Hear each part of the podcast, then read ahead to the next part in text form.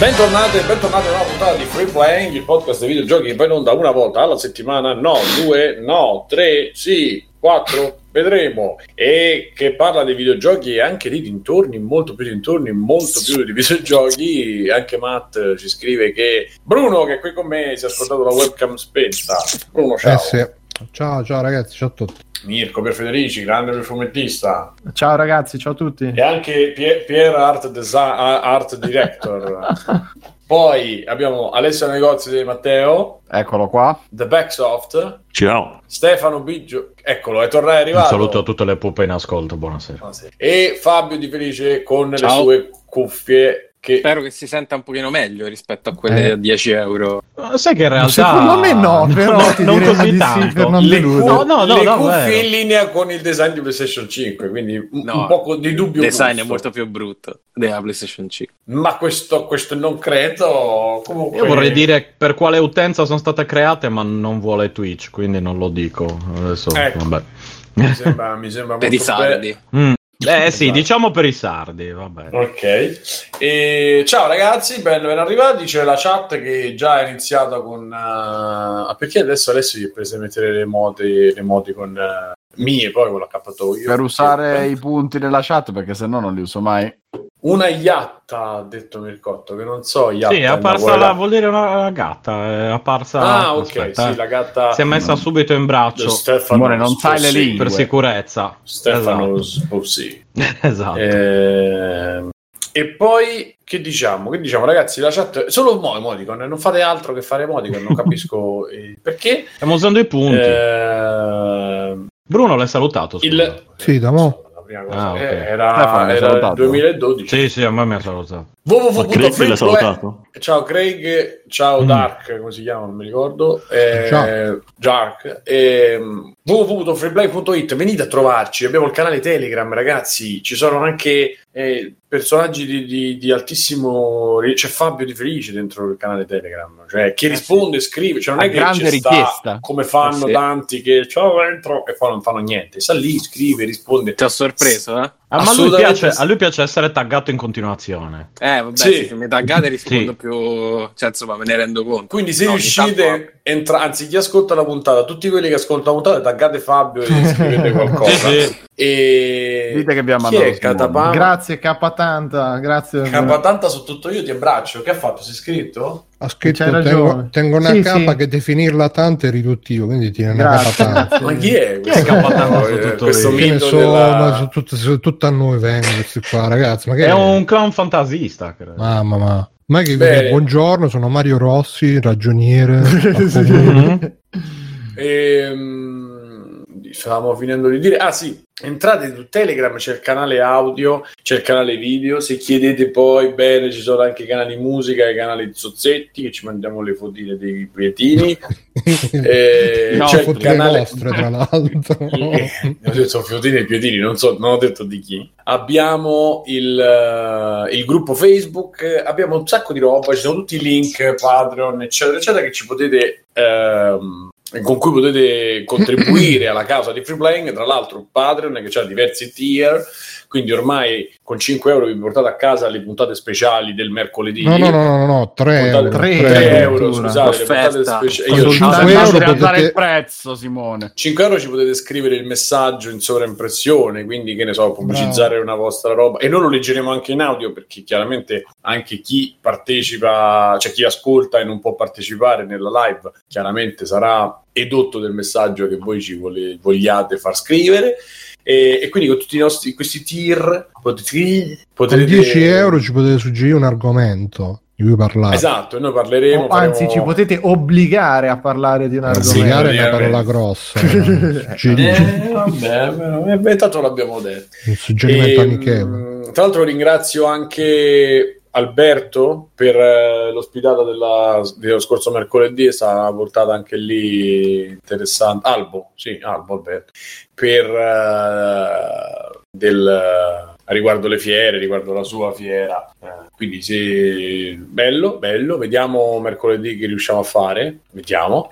E Stefano, vabbè, poi ne parliamo. E... Scusate ragazzi, c'ho un'emergenza, alimenti umidi per gatti, qual è la marca buona? Io Sheba compro. Ma che Sheba questo si fa male. No, io, no, quello è Almo Nature. Almo, sì, Bruno. Almo no, se non ne faccio il merluzzo bollito, quello surgelato per gli esseri umani. Perché Carcassa fa i podcast, fa i live? Perché come si permette? Hai fatto così? Poi gli facciamo il canale, sì, mercoledì ride, però era una maniera per dire ascoltate Carcassa col nostro conigliastro Nicola e tutti ascoltatelo adesso, chiaramente sì, sarà il momento migliore, è solo perché poi lo ascolterà Salvo nella registrazione e mi dirà come l'altra volta mi ha cazziato perché avevo parlato di ore di orrore. E adesso vi ascoltate. Ludo Charlie, grazie, si è iscritta per il 30° mese, tra l'altro ringraziamola per l'ospitata. Che cazzo, sembra la radio locale, i saluti circolari. Ciao, questo è la Free prossima Playing. Canzone è dedicata al nostro amico Cristiano che ci ascolta sempre, che li conosciamo solo noi. Esatto, quindi insomma basta.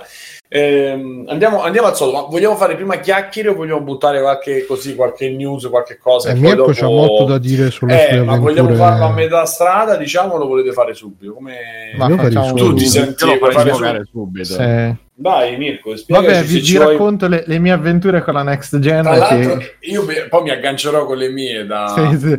Allora, le mie avventure con la Next Gen sono cominciate... che ovviamente io sono molto più forte della Next Gen e questo è stato fino al 10, perché io fino al 10 chiunque mi chiedeva cosa prenderai, PlayStation 4 o Xbox, niente, anno nuovo, cioè penso che sia anche registrato in una vecchia puntata, ho fatto io non ho bisogno di quelle cose, adesso ho molto da lavorare . Poi posso stare senza, ho dei giochi da finire su PlayStation 4, a gennaio prenderò con calma Serie X, perché avevo comunque deciso di prendere Serie X. Il 10 sera, quando ho cominciato a leggere che la gente ce l'aveva in mano, ci ho avuto i primi getti di schiuma dalla bocca. L'11 ero proprio in sofferenza micidiale, ho cominciato a refreshare tutti i siti possibili che stavano sempre lì, però cazzo, su Comet è finito, su Media World è finito, forse se cerco quel negozietto sfigato che non conosce nessuno, una ce l'hanno, no, cazzo, no, niente, quindi a un certo punto dico, vabbè, non c'è da nessuna parte, intanto c'era il nostro amico Alberto che ogni tanto, guarda che qui è disponibile, no, cazzo, come è disponibile, aspetta, devo pagare l'assicurazione della macchina, no, non ci riesco, praticamente è scattata la tragedia totale fino a quando il 14 la trovo disponibile su GameStop con consegna garantita entro Natale. Vaffanculo, ordino Serie X subito e adesso ho raggiunto la pace dei sensi. In più, proprio mossa Kansas City totale, c'avevo la PlayStation 4 Pro che io ormai non toccavo, quella veramente da mesi, che era diventata la macchina per Minecraft. Ho detto, cazzo, Viola nella sua letterina di Natale aveva scritto che voleva la Switch. Ho detto, cazzo, noi gli avevamo addirittura detto che Babbo Natale non porta regali così costosi, proprio per farvi capire. È vero, tra l'altro. Però devi, insomma, meritartelo molto. Tu non so se sei stata così tanto brava, perché quello è un regalo. La risposta è stata, ma guarda che lo fanno gli elfi, quindi non importa il prezzo. Abbiamo pregato. L'ha inculato subito. È incontrovertibile questo argomento. Gli elfi cinesi, tra l'altro. Esatto. E quindi niente, allora ho guardato anche lì una serie di offerte su GameStop e praticamente ho visto che per prendere la Switch, quella classica, diciamo, insomma, una cosa in alta, e riportando indietro la PlayStation... Ti davano loro qualcosa? No, con 160 euro la prendevo e allora ieri sera proprio Raptus, formattato, ho trovato le cuffie. Stamattina un'altra tragedia. Cazzo, non c'ho la cuffia, la cuffia della PlayStation, quella lì orribile. Ho scritto a tutti quelli online alle 8 di mattina, oh, ma la riprendono sta PlayStation se non c'è la cuffia, è valida. Ero proprio in angoscia terribile. Telefono, vengo praticamente mezzo truffato, diciamo, gli faccio scusa ma io ho letto questa offerta per cui viene valutata così, è vera? C'è uno con un accento stranamente romagnolo, quindi penso di aver anche sbagliato regione in cui ho chiamato, mi fa se tu vieni quando trovi il bundle che ti piace vieni, porti la PlayStation e ti prendi la Switch che vuoi. Ma io non è la Switch che voglio quella... E poi mi fa scusa ma mi confermi che è questa la cifra che danno, cioè sono 170 euro, non bisogna fare una valutazione? Ma come una valutazione? Che cosa c'è scritto? Quello io voglio quello. Vabbè, ma tu vieni e poi decidiamo, guardiamo, vabbè. Io ho detto quello sentiva solo il negozio probabilmente. Sì, io intanto mi immaginavo vieni che ce l'ho, che ci do Loris putapacchi ho scommesso 170 euro che ti davo l'orango, che esatto. Ti davo la comunque stasera ho fatto lo scambio e ho anche postato. Ma sei andato con la valigetta per farlo. Esatto, scambio. Ho anche postato lo scontrino a Simone che ancora continua a non credere. Mirko, ho comprato Switch, ma sì, vabbè, dimmi Mirko. Sì, ma infatti sto tergiversando, sta dicendo Xbox, non interessa la Switch. Poi la cosa è quella la verrà aperta a Natale, allora, dalla diretta interessata.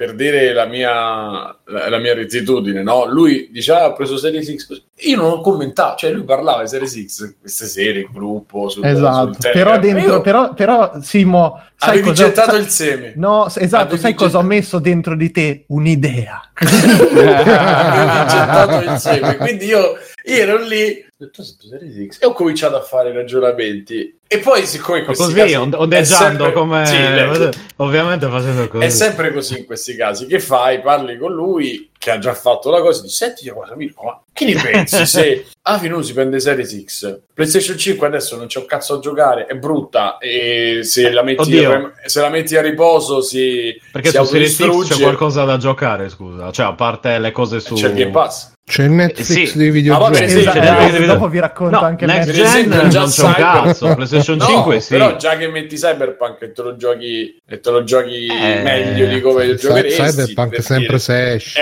Esatto, infatti poi quella è l'altra subito immediatamente dopo c'è quel problema lì. Però insomma, ho cominciato a fare tutto quel ragionamento mentale così per giustificare qualcosa, no? Però prima di questo era al lavoro, ho detto senti, fammi dare un'occhiata. Mi sono messo a vedere il sito GameStop e il sito GameStop faceva PlayStation 5 se riporti la 4 Pro col gioco eccetera 150 euro e ti prendi la 5 digital ok, la 5 digital a 150 euro. Beh, non è male è anche bella vederla bene. Bravo Bruno, poi lo sai però che guarda, vedendola meglio ci sono pochi giochi al lancio però è bella da vedere, almeno il mobile della TV è bianco e nero quindi magari si perfetto. Fare quelle considerazioni inutili, ma sì no? dopo parte quella cosa che ti autoconvinci, no? Che è perfetta perché io ieri sera ragazzi vi giuro che mi è preso pure questo. Allora avevo ordinato la serie X, stavo impacchettando la PlayStation 4 e dentro di me però pensavo cazzo però io c'ho Call of Duty, c'ho una serie di giochi online che potrei giocare sulla 5 ma sarà meglio che magari riporto la 4 e prendo pure la 5. Bravo, esatto, allora, a questo punto compra tutto Quest, ma 5 infatti, Switch mi è preso proprio X. Una botta di quelle malvagie e micidiali. Comunque il bello è che mentre ero in fila oggi l'altra cosa, c'erano due prima di me che fanno ma ce l'hai PlayStation 5? E la tizia gli fa ma l'hai prenotata? E gli fa no, ho visto che esce il 19, pensavo che ce l'avessi. E questo gli fa no, se proprio se gli avessete morta una persona sarebbe stato più piacevole. Si fa no, guarda, quelle che noi abbiamo potuto consegnare erano state ordinate più di 8 mesi fa, le nuove non arriveranno sì, infatti, vabbè, le nuove non arriveranno prima di aprile. Questo quando gli ha detto aprile c'era il figlio di fianco che ha avuto un mancamento, cioè proprio lo dico.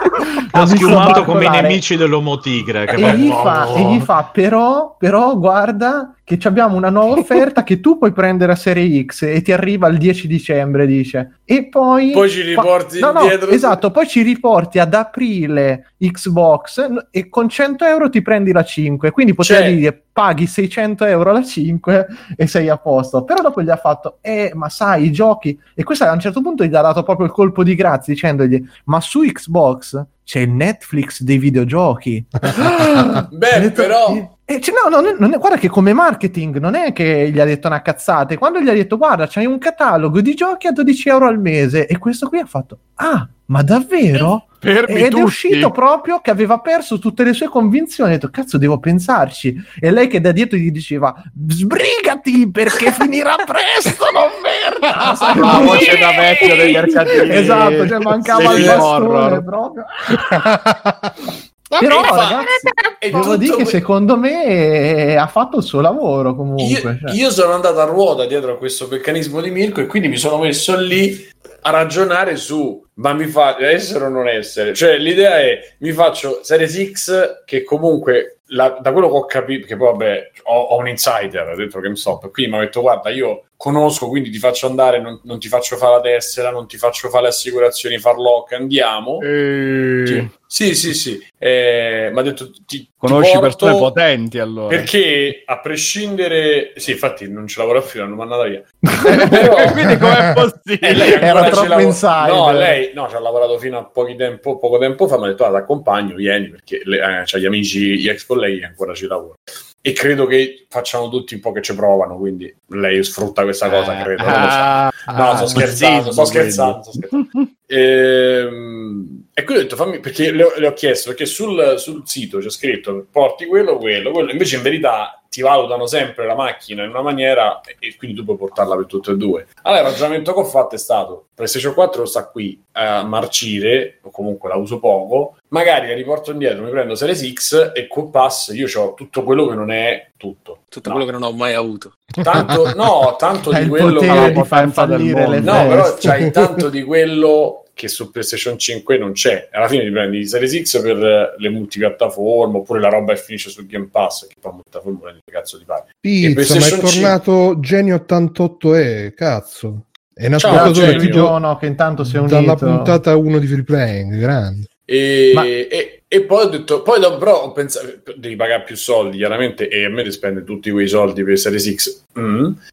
E quindi ho detto beh, magari per PlayStation 5 digital per 150 euro è una cosa che si può fare. Il problema è che, come diceva la commessa di la ragazza insomma di GameStop di Mirko, probabilmente la prendi e poi in estate ma boh, io non lo so questa mossa, quanto si parla che il 19 ripartono i pre-order. Però, sì, insomma, ragazzi, anche io ho sentito di questo. Io poi dopo ci ripensi e dici ma tutto questo meccanismo per fa che io gioco. Adesso sto giocando a Switch e il resto non lo tocco perché lavoro un botto. È quello che dicevo anch'io. Le altre tre sere, lo so Mirko, però dico giorni, adesso lo so. PlayStation 5 e poi sì, tutto. Però alla fine lunedì, domenica Free Playing, mercoledì Free Playing, venerdì col film e le cose Free Playing, e cioè le altre due sere uno cerca di non vuoi avere qualcosa di cui parlare su Free Playing comunque. Guarda che a un certo punto quando gli diceva sta cosa di Xbox, gli ha detto anche al ragazzino, gli ha fatto mi vicino, gli ha fatto non dare i soldi a quei porci di Sony. Esatto. Non dare i soldi a quei porci. Non vorrei mica andare questo dei porci di Sony. No, comunque ragazzi è dura, io lo dico come al solito, dico un sacco di cose e poi faccio tutto il contrario, per cui questa è una delle tante occasioni. E quindi comunque Marco ti chiede scusa ma se giochi poco perché prendi la Xbox? Perché però quel che gioco, cioè andare a comprare, cioè, in verità avere la comodità di sedermi e dire vabbè gioco a Control, fate queste domande e non no, alla fine ti dà 10-12 euro. Control mi sa che non c'è c'è. Beh, comunque ragazzi vi do questa notizia che è bello il Game Pass, però ti mette sempre la fregola perché inizi tutto bello che vi dico quanti giochi ci stanno, poi dopo un mesetto incominci a dire questo gioco esce dal Game Pass, quest'altro gioco magari te lo sei scaricato, non ci hai giocato. Sì, quest'altro gioco esce da Game Pass, questo sta per uscire. Quando ve lo chiedevo io, no, tanto ti avvisano per tempo, cioè tutto il tema. Non è così, ti avvisano per fare in culo. Come Netflix dei videogiochi, Netflix tolgono le cose. Sì, ti fa effetto tipo sta cosa, ma a me vado a scaricarlo e giocarlo proprio tutto. Madonna, chi cazzo se ne frega, no? Sta cosa non... Ma io sai che adesso è sempre arrivato, Cody la soluzione alla fine. Sono arrivato Netflix al punto in cui penso negli scorsi giorni avrò visto il catalogo Game Pass ogni ora, proprio ciclicamente. Cosa c'è, da cosa... E poi ero arrivato lì sempre, no, da cosa posso cominciare? Quale sarà il primo gioco?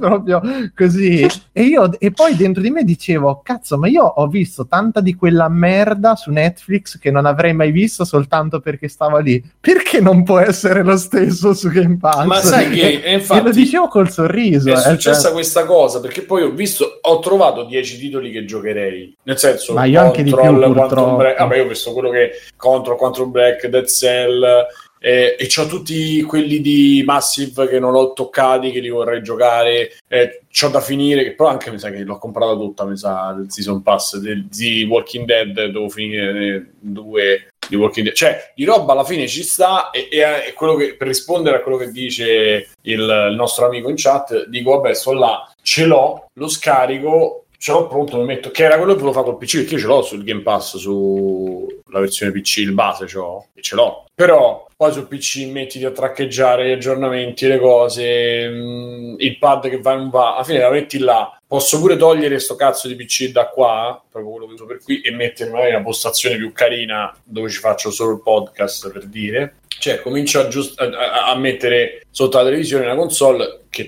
c'ha già un botto di giochi, e poi in più ti prendi il gioco che ti manca, però quello ti permette di fare anche, di spizzicare un po' e vedere se il gioco che ti piace e puoi continuare, lo continui, altrimenti no.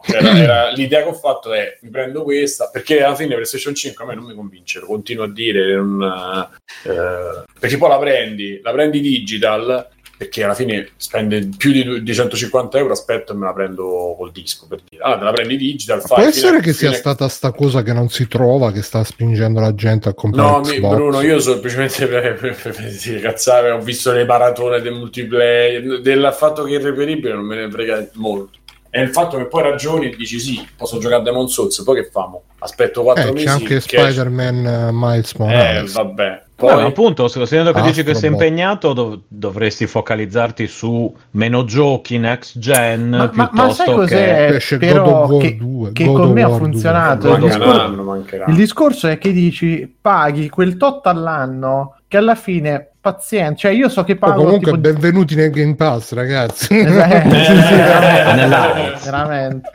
Cioè, che sai, dici spendo 10 euro al mese, qualcosa da giocare ce l'ho, ce li fai. Ma poi sono cose che io non comprerei, cioè Doom adesso non lo comprerei mai, se ce l'ho lì il gioco tutte e due, Doom e Doom Eternal, magari il gioco pure, per dire, quelli di Massive, di Supermassive, magari non riusciti a superare il muro mentale che abbiamo sul il gioco a 10 euro ancora non lo comprerei, però pagare 10 euro al mese per giocare tutto, sì. Però perché se poi va a finire che non giochi niente. Perché è quella cosa del desiderio che dici, ce l'ho là.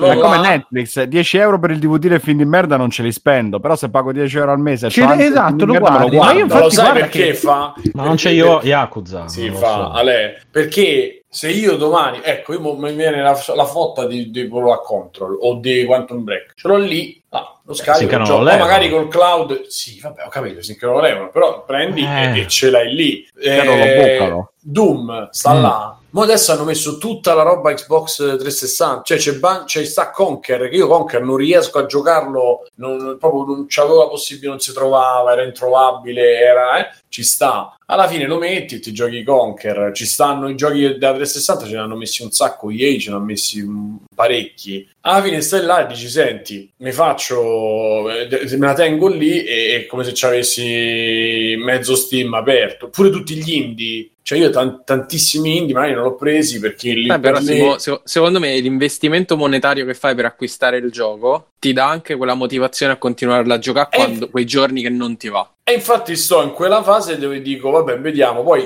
appunto sta persona che andiamo a vedere, andiamoci a far dire tutto, siccome sta dentro magari dice guarda, fai così, fai colà, eccetera. Se io... E poi, per esempio, comunque io sarei uno che comprerebbe PlayStation 5, me ne fregherebbe un cazzo di comprarmi 3, o meglio, Series X sarebbe uno sfizio in più, ma costa 500 €, che sfizio è?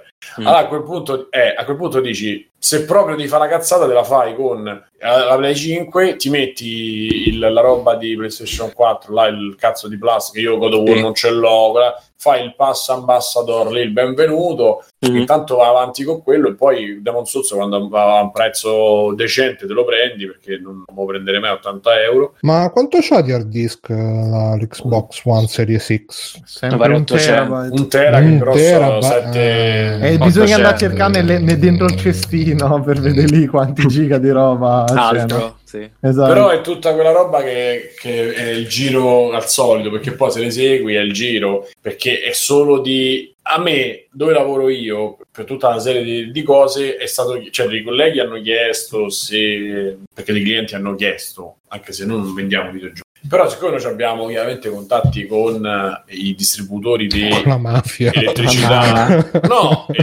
cioè di elettrodomestici, quindi anche console, col gruppo Expert, siamo legati al gruppo Expert come dove lavoro, e quindi...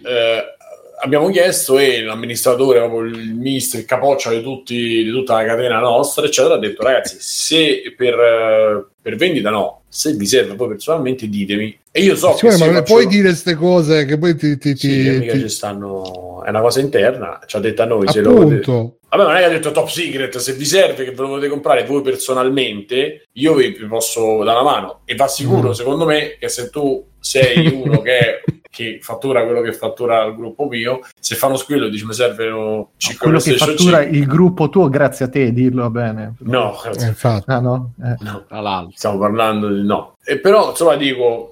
E quindi ci pensi, perché di quello ti dice così, quell'altro dice così, poi vedi sul multiplayer, poi per addormentarmi metto la maratona, quella che sottofondo mi metto la maratona della PlayStation 5, stanno facendo un multiplayer, in sottofondo va benissimo, 10 minuti per dormire. Quante settimane sono che non staccano più davvero? Sì, questa hanno fatto 5 giorni, che far vedere. Hanno fatto 5 giorni. Non sono riusciti poi ad accenderla. Sono stati un giorno... Sì. Un giorno solo sulla basetta di... perché... Non volevano far vedere altro. Un giorno sul cavo USB. Vedi questo cavo USB? Ah, è affascinante, un cavo USB-C. Cazzo, no, ma perché avete visto la notizia che se la metti in sospensione e scoppia, quindi è tipo Speed, da volte che l'accendi. È possibile.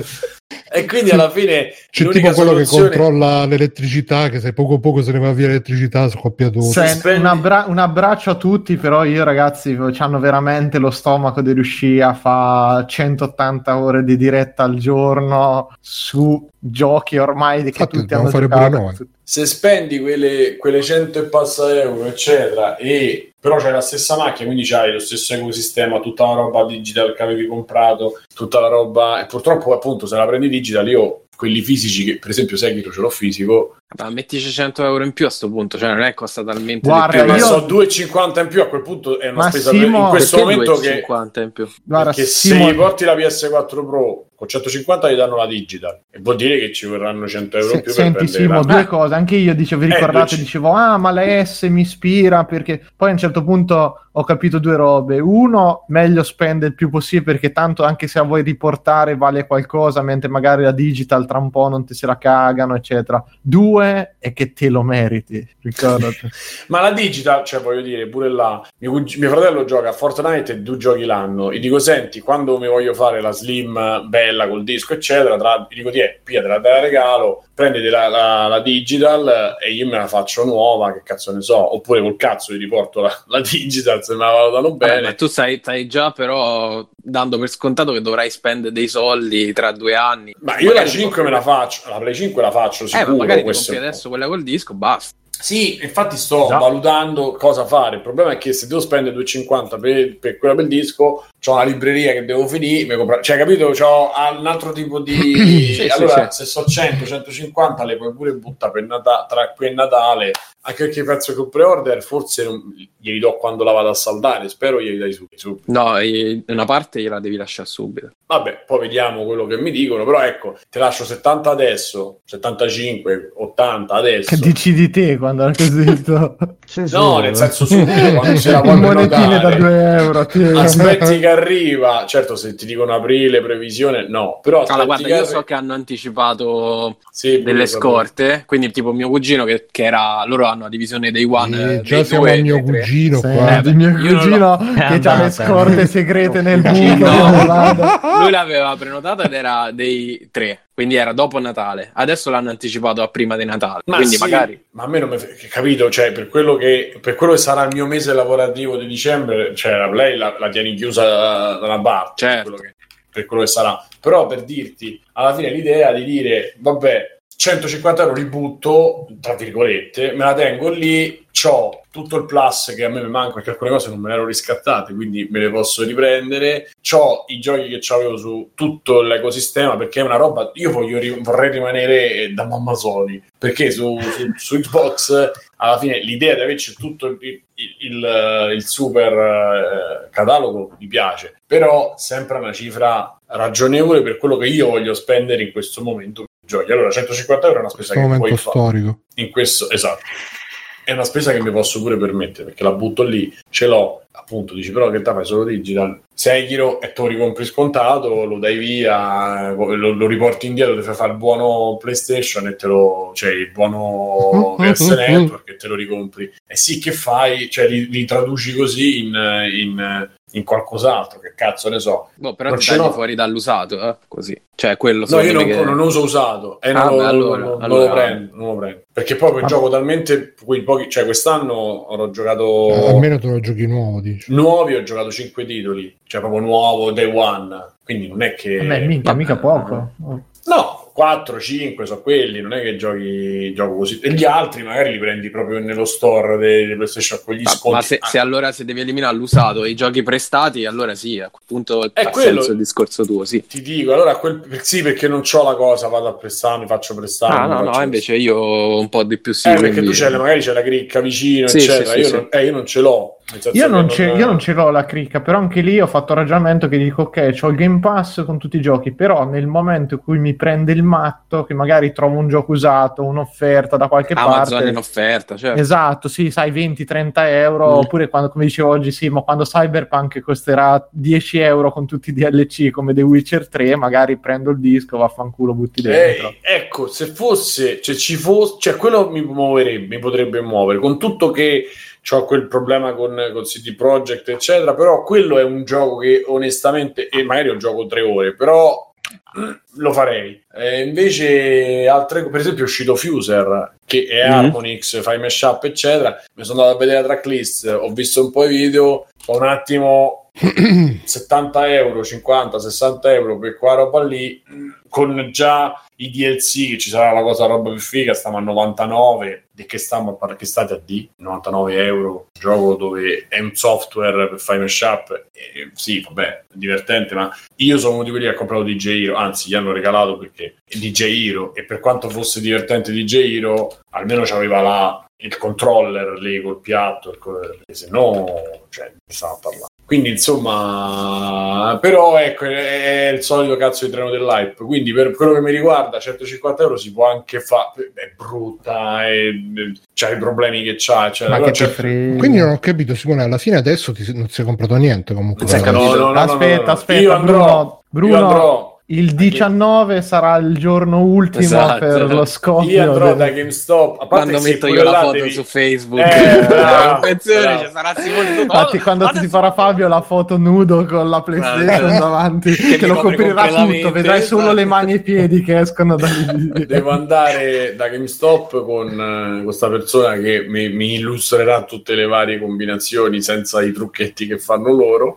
Secondo me lo porteranno nel retro bottega dove verrà picchiato e derubato. Questa c'è una PlayStation dietro e pure 150 sacchi, poi le leviamo noi. Sentirò questa cosa e poi, cioè, vedrò che come se mi conviene. Sfrutterai i tuoi agganci il 19? No, il 19 sarà troppo tardi. 19 io vado a parlare. È già troppo tardi, sì, ma parlerò per vedere se quanto devo spendere fondamentalmente e cosa posso prendere. Se, ripeto, con centinaio d'euro mi prendo la 5 digita, ce l'ho là. E poi ci fai niente, fai giochi Astro Playbot lì e ci giochi già. Che poi pure là mi confermate che per giocare tutta la roba PS4 il pad non funziona della PS5? Funziona. Sì, funziona.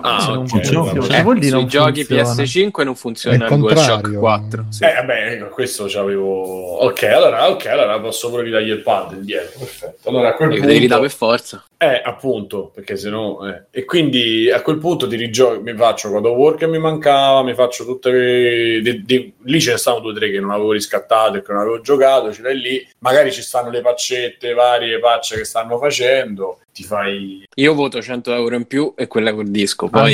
Anche io. Chi più spende, meno spende, te lo meriti. Vabbè, e a proposito, agganciamoci a questa cosa. Stavo leggendo su Resetera e poi su comicbook.com, lì l'altro sito. Chiaramente non si chiama Comic Book, si chiama in un'altra maniera, adesso devo recuperare il link. Però insomma si parla di questo problema della PlayStation 5 che la metti in riposo e si riposa un po' troppo, diciamo. Esatto, quindi praticamente va in crash e ti dice la reazione della sì, comicbook.com, avevo preso. Fondamentalmente fa se vi è mai capitato, a me mi è capitato un po' di volte, quando va via la corrente da casa e tu riaccendi, ti dice dobbiamo ricostruire il database, dobbiamo rimettere in piedi la banda, e quindi dobbiamo parlare, fa la stessa cosa in... Scusate, ma è comparso: se vuoi passare alla versione classica di facebook.com per 48 ore per gestire il tuo gruppo, sei ancora uno dei pochi fortunati allora che ha la vecchia grafica di Facebook. No, se voglio posso passare alla versione classica di facebook.com, dopo non te lo farà fare più. Manca poco. Vabbè, dai, proprio farà. Sì, Simone, chiedono in chat se ti compri anche le cuffie di PlayStation 5. E come faccio a dirvi di no? Come Fabio, considerando quello che poi farò probabilmente un'ora dopo. Vabbè, almeno quelle sono belle, la PlayStation no, magari no, però io quelle quindi sono le cuffie di PlayStation 5, non lo vedi? Sì. Ah, sì. Mamma mia, quanto le pagate? 99. E il Bluetooth ce l'hanno? Ma sono Bluetooth, USB con jack. Hanno un dongle, sì, proprietario, e poi hanno il jack, questo qua, e hanno l'USB. Benvenuti nel 2020, signori. Hanno il dongle proprietario. Ma si sentono in 3D? Hai provato a sentire in 3D? Ovviamente no, non ho potuto perché la tecnologia... Solo con PlayStation? Sì. Quindi niente. Quindi col PC non sono compatibili per il 3D. Sì, sono compatibili, ma sono cuffie. Cioè, non ci senti che cos'altro sono. No, dico col PC si sente normale stereo, non si sente l'audio delle 3D, cuffie. No. Col PC senti, se te metti cuffie Sony, col PC senti. Grazie videogiochi Sofà che ci sta ostando. Grazie. Ciao videogiochi, ciao Sofà. E quindi dicevo praticamente vabbè, insomma, facciamo tutti ormai è l'ottavo anno di Free Playing, stiamo entrando nel nono, tipo così. E quante volte è successo che ci sono le prime console che... No, sempre. Ci stava la Xbox One che perdeva liquido. Vabbè. Sempre. Ma l'Xbox ormai ha perso... perdeva liquido. Sì, ti ricordi che si perdeva... Sì, faceva pipì sotto. Sì, non me la ricordo sta cosa della One, si pisciava sotto. Non me la ricordo sta cosa. Sì. Devo cercarla. Faceva le perdite tipo Tenaledi. Perde acqua proprio. Non lo so, perdeva qualcosa. Adesso ci stanno le... Sì, chiamava, vedi, i capacitori, che cazzo sono? Ah sì, capacitatori dovrebbe essere. Esplodeva, esatto. Incapatanta come il nostro. Incapatosta. Quindi c'aveva tutto sto condensatore. Ci sono sempre quelle fasi della... del day one, insomma, delle prime console, liquido marrone liquido. Adesso Bruno era diarrea, Bruno. E quindi adesso ci sta questa che c'ha il problema che chiaramente poi con una patch che probabilmente uscirà nel giro di 3-4 giorni o per il day one risolverà tutto, e però noi stiamo qua a leggere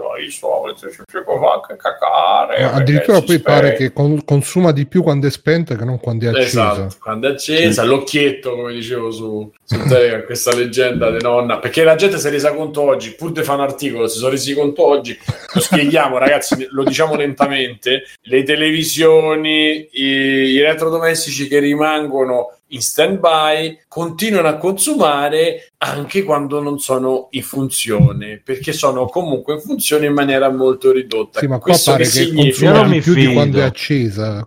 No, non sto dicendo quello. È quello che direbbe un professorone di sinistra. Uno degli articoli che hanno fatto, e l'ho letto, e ti spiegava che un oggetto messo in stand-by consuma lo stesso, dicendo consuma fino a 10 euro l'anno. 10 euro l'anno è lo stesso quantitativo di che ai tempi mia nonna le chiamava, quando c'erano le 1000 lire, diceva l'occhietto della televisione, che lo chiamava l'occhietto, consuma, che poi nonna Miyamoto, oggi è il compleanno di noi, auguri di Miyamoto, non di nonna Miyamoto, no, Miyamoto senza in verità, sì. In verità non è così lontano, hai visto, è tutto collegato, però dicevo, l'occhietto della televisione costava 20.000 lire l'anno, 10 euro sono 20.000 lire, quant'è? E quindi è una cosa, è una notizia che si sa, se c'è una cosa in stand-by consuma, e tu tanto consumo, se lo sommi durante l'anno, consumi così. Poi in più, appunto, Bruno ci diceva che per rimanere in modalità in stand-by consuma più che... Non lo so, io non ci ho capito un cazzo, non ci sto capendo un cazzo con questa PlayStation, onestamente, tutte le notizie... A parte che sono ancora rimasto godetevi la console, sono ancora rimasto casa, quanto durano le batterie, se durano 2 ore, 4 ore, 8 ore, cioè ci sta avendo un cazzo veramente, quindi godetevi, compratevi la console, rinforzate i pavimenti e fate i lavori a casa. Comunque, ma in tutto ciò Back Software ha la nuova generazione, sì, mentre voi fate finta di niente, zitto, e lui è arrivata la X, la Series X? No, non ho più capito che cosa è uscito ormai di Xbox, cioè la serie X, One ce lo puoi dire. Ti manca solo la 3090 per i PC per adesso. Sì. Devo dire qualcosa. Posso dire qualcosa? No, la mia storia è molto semplice. Sono andato su Amazon, ho fatto il preordine qualche mese fa. Cazzo, Matteo, era così. Mentre tutti erano distratti, Mirko, perché non ci abbiamo pensato? Perché non me l'hai detto? Cazzo, erano tutti distratti a interrogarsi se la troveranno mai. Matteo è andato a fare un click. Ma perché di questa serie c'era un cazzo di genio in mezzo a noi e nessuno gli ha chiesto. Ma perché di quella era possibile fare il pre-order senza problemi? Della PlayStation 5 invece c'è da schiumare, che ti devi svegliare la notte piangendo, c'è più richiesta. Ma dico, perché non se le incula nessuno Xbox? Perché storicamente in Italia va più le PlayStation, in Italia molto, no, quello ok, ma no, non c'è nessun motivo divertente, no, i bastoni, io speravo una roba così, sì. Bilderberger, Pikachu e Pepe. Sì, sono quindi... un gruppo molto potente. Ma hai preordinato anche la PlayStation 5, Matteo? Sì, spero che mi arrivi quella. Sempre da Amazon. Guarda qua, allucinante. Non da Amazon le fa arrivare il 23. Minchia, ormai Fabio c'ha proprio il numero di targa di tutti i corrieri, sa dove vivono. Scusa, non ho capito, ma Matteo l'hai presa da Amazon o non da Amazon? No, perché quando lo fecero su Amazon i preordini non lo sapevo, quando aprirono i preordini, e quindi arrivai tardi lì. Da dove l'hai preso? Poi l'ho preso su €1. Siamo fratelli allora, Matteo. Pensa a Fabio, se ti arriva la PlayStation 5 con scritto Fabio sopra FDF. No, perché con €1 si è sempre trovato bene. Ho un'esperienza particolare, non so se l'ho mai ricordato. Sì, mi pare di ricordare. Ma io non me la ricordo, no. Cioè, che rapporto lui c'ha avuto 2 Xbox, mi pare, o 2 PlayStation. Che una volta €1? Sì, mi sembra, sì, €1. Presi, come si chiama? Smash Bros, quello lì per Wii U, con l'adattatore per GameCube. Un gustaio. E ne arrivarono 2. E a un certo punto mi arrivò una mega scatola, ho detto, mi sembra un po' troppo grossa questa scatola. Sì. L'apri e ci trovai una PlayStation 3. Micchia. Incredibile. Quindi chissà che arriva adesso. Quindi ho paura ora tua. Magari mi arriva Smash. Ti arriva Smash Bros, esatto. Per PlayStation 3, tra l'altro. Dov'era? Non si sa come. Magari si vendono. Comunque sappiate che la stanno costruendo come l'arca di Noè, la PlayStation 5 di Matteo. Perché se per voi è grossa, lui se la perde nelle tasche la PlayStation 5. Quindi la sua è La stanno costruendo e dentro ci saranno una coppia per ogni animale, gliela portano così. Comunque, beh, queste sono le avventure della next gen, ragazzi. Io ho anche toccato un iPhone 12, ho provato, però molto bello. Bravo, io spero di non vederli presto a lavoro. iPhone 12 normale, classico. E vabbè, insomma, dicevo, compratevi le console che cazzo vi pare, giocate le console che volete, divertitevi e poi venitecelo a raccontare. La chat che dice? Che sta dicendo? Non è affidabilissimo di euro per il One all'auto per Backsoft che... quasi come al solito ci ha gabbato. Esatto, Vecchi ci dice, Vecchi San, ma a me pare che sta storia dei pochi pezzi al lancio l'abbia sempre fatto Sony. Sì, ma infatti... Ma secondo me è anche una mossa... Io ho molto l'impressione che in realtà sia stata anche una mossa molto molto che abbia spinto la gente verso l'ordinale al prenderla, perché come si è diffusa sta notizia che non ci saranno stati pezzi disponibili o di quelli preordinati eccetera, io almeno tra i miei contatti ovviamente ho visto un'impennata di corsa, cioè proprio devo muovermi cazzo. Mezzo, a me non frega, ovviamente, cioè, io ero più forte di loro. Onestamente scavallare il day one me ne fregano, cioè se io adesso vado la preordine eccetera, mi dicono guarda arriva il 28 dicembre o che cazzo ne so, arriva il io mi faccio saltare in aria, vado lì la voce che si scrive ai terroristi. A me dicesse guarda arriva il 10 di gennaio, esatto, arriva il 10 di gennaio magari. Arriva il 10 di gennaio, cioè onestamente non me ne fregherebbe. Ma io infatti nel momento in cui ho ordinato e avevo quella cosa garantita entro Natale, ho detto ora sì, spesso i tuoi soldi cioè proprio no, perché non me l'hanno manco tolti, perché fino al momento della spedizione non me l'hanno manco tolti il per Natale cui... salvo però esatto, proprio mi è sceso. Poi se il 10 io so già che tipo l'8 se non è arrivata dove cazzo è la mia potente Xbox. Però considerando che su Natale si passerà un po' più a casa, un po' più chiusi, un po' più che dici mi c'è giocare un po'. Ma perché poi comincerai a vedere le foto sui social di tutti quelli che ci stanno giocando. Ah, è Bruno, bellissimo Bruno, ragazzi. Bruno, si sente Bruno, la rotolata dalla parte dove rotola. La resistenza del... Esatto. E tu stai là, poi c'hai le cartelle di Equitalia, capito?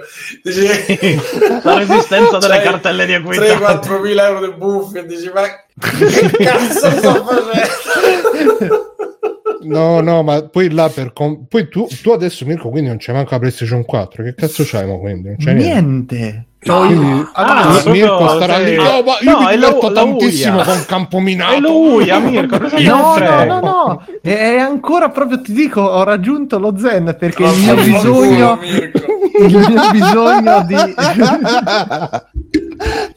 di Mirko, secondo me ti metterei a vedere i long play su YouTube col Joy. Ecco, in realtà sto guardando tutte le maratone e la mia reazione è molto tranquilla, tipo lurie di figli di puttana, perché voi ce l'avete, io una testa di cazzo, morite, vi si spacchi il pad. Ci sta per Paolo Greco Serino che c'hanno tutti i messaggi di minatori, capito? A tutte le cose. Mirko P. Il misterioso. Ci sarà mai. Mamma mia. No. Vabbè, allora andiamo maestro avanti. Chi si cela dietro al misterioso maestro M? Maestro morte, esatto. Sì, esatto. Master M. Andiamo avanti. Allora, io anche qua volevo fare. Cerchiamo, lo dico io in primis, cerchiamo di non andare a fare la solita puntata di Free Playing, nel senso. Ma la stai facendo tu per adesso la solita puntata di Free Playing. Fammi arrivare. Allora, è stato condiviso da Antonio Moro su Medium, un articolo di Antonio Moro che parla dell'editoria online, dello scrivere di videogiochi, di farne un lavoro, eccetera. Allora, diciamo che il riassunto migliore lo fa Bruno nel canale audio. Iscrivetevi al canale audio di Free Playing e ascoltate i nostri audio, tra cui appunto quello che di Bruno rispetto a questo articolo. Per farla breve, questo articolo ci dice che ormai l'editoria in Italia non ci sono soldi, non girano, le persone vengono pagate, quelli che pagano sono pochi, i newser poi che fanno un lavoro molto duro eccetera vengono cambiati molto spesso, e che c'è un grandissimo lavoro fatto da appassionati eccetera eccetera eccetera, tutta questa cosa, e dopo comincia a dare dei consigli che sono focalizzati su un argomento, non approfondire mai niente, devi promotore di te stesso, sai, escono queste cose, fatti la partita IVA, scrivi bene, imparati a fare il social, fatti un social tutto tuo, social, no, imparati a sfruttare i social, vai in giro, c'è questo rompi il cazzo, quindi vai a chiedere tutti quelli che vuoi, con tutti quelli con cui vuoi collaborare, prendi e manda i siti, cioè manda i tuoi pezzi, dici che fai questo, fai quest'altro, e buona fortuna eccetera, insomma Bruno faceva una serie di considerazioni, io poi vorrei integrarle, Bruno, visto che le hai fatte in audio, se vuoi puoi, cioè se vuoi, nel senso, se ti va, rifarle anche qui senza che le ripeto io e poi sì. Magari mi aggancio, perché io ho una chiusa a questa roba, che è un pensiero che in verità ho da un po' di tempo in testa, che ho espresso ultimamente e che vorrei poi sottoporvi a tutti, quindi tanto va, perché quello che dice Bruno, cioè io lo sposo tra l'altro lo sposo anche in pieno, quindi Bruno beh, magari no, dicevo, l'idea e il discorso che ha fatto in quell'audio secondo me è molto valido, cerchiamo tutti quanti però di andare oltre a quello che è l'editoria che sono i nostri vecchi cavalli di battaglia. Sì, sì, giornalismo videoludico. Vai, bravo. Vai, Jack. Può cambiare. No, niente, io ho letto l'articolo e diciamo che intanto ovviamente il diretto interessato, se vuole replicare, invitatissimo qua su Free Playing. E poi... a me onestamente non convinceva sta cosa che lui diceva perché lui è tipo il direttore di Lega Nerd che fa parte di Net Addiction, diceva noi siamo i pochi che diamo una paga decente e che diciamo lavoriamo per far crescere le persone bla bla bla, e poi diceva che però ogni settimana c'ha dei newser in formazione e quindi non mi tornava tanto questa cosa, l'ho sottoposta anche al nostro gruppo Facebook e praticamente la risposta, diciamo una possibile risposta, è che vabbè, i newser si accorgono poi di quanto è un lavoro faticoso e ingrato e quindi se ne cambiano tanti ogni settimana ma più in generale a me onestamente è un articolo che da un certo punto di vista è anche diciamo sincero, schietto, perché i consigli che dà, a parte il fatto della partita IVA che anche quello mi hanno detto nei commenti che non era tanto... la partita IVA per quella roba lì è un suicidio fondamentalmente, no, ma lui dice anche magari non te di che ce l'hai e poi se ti prendono te la poi te l'apri dopo, sì, vabbè. Però vabbè, e cioè più che altro poi è partito nei commenti il solito discorso che esula anche dall'articolo, che diceva chi vuole fare sta roba si deve trovare un lavoro vero perché quello non è un lavoro vero e bla bla bla, il discorso del lobby che dicevi Bruno, che io lo condivido proprio. Sì, infatti, se a parte che non mi ricordo quello che ho detto, quindi cerco di andare a memoria. Però, infatti dicevano, alcuni dicevano anche questo non è un lavoro, è un hobby. E la mia obiezione è che se io ho un hobby non c'ho uno sopra di me che mi dice devi fare questo, devi fare quello, se no sei scarso. Social sì, infatti se c'ho l'hobby questo ripeto non l'ha detto lui nell'articolo, l'hanno detto poi nella discussione che si vede nel nostro gruppo Facebook, se io ho l'hobby mi coltivo l'hobby da me senza bisogno di rendere conto a nessuno.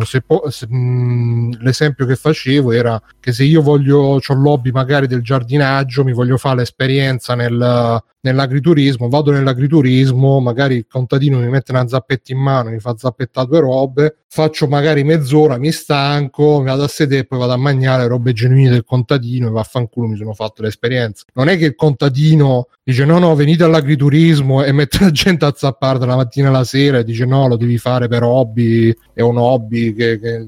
quello secondo me è proprio una concezione che a me ha sempre dato fastidio, anche perché poi alla fine su queste persone, diciamo che alla fine non solo vengono pagate pochissimo, poi gli devi pure dire devi fare così. Boh, io con Free Playing per esempio non ho mai preteso niente di a parte vabbè qualcosina tipo la presenza più o meno fissa la settimana, però non mi sono mai permesso di dire ragazzi dobbiamo fare questo e questo e bisogna farlo entro domani. Oddio, l'avrò pure fatto qualche volta, ma non è un altro discorso quello che facciamo, però è un hobby per voi ma è un altro discorso quello che facciamo qua, cioè proprio è un'altra roba.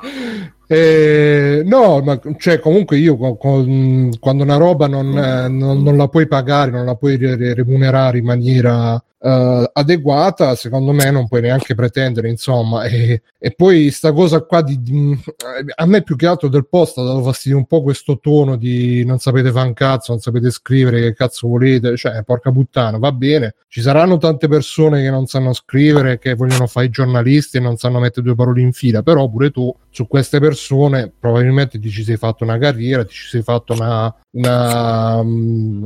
è un'altra cosa che dicevo anche, che tutte le compagnie, le multinazionali hanno tra virgolette delle persone sono pagate poco, se vogliamo dire pagate poco, che fanno però di solito lavori accessori, e che ne so, Google c'ha quelli che fanno i lavori tipo che gli danno 20.000 robe da leggere, loro le leggono al microfono e poi questi vengono usati, questi file audio vengono usati per fare il training del riconoscimento vocale, degli assistenti vocali.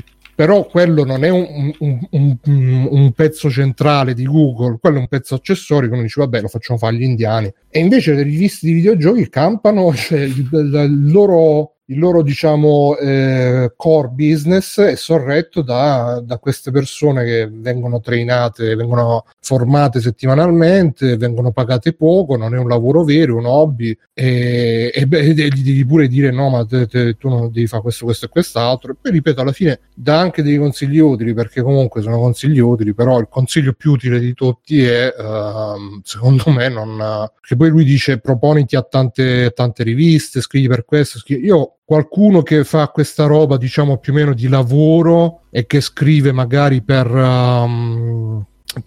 riviste diverse, scrive un po' qua un po' là, ma non lo so se poi alla fine riesce a farsi lo stipendio mensile decente facendo sta cosa, magari sì, boh. Sai qual è il discorso? Io mi inserisco rispetto a quello che hai fatto, sì. Che a quello che stai dicendo tu, chiaramente non prendo nessun tipo di considerazione quello che facciamo con Free Playing tutti quanti, perché non...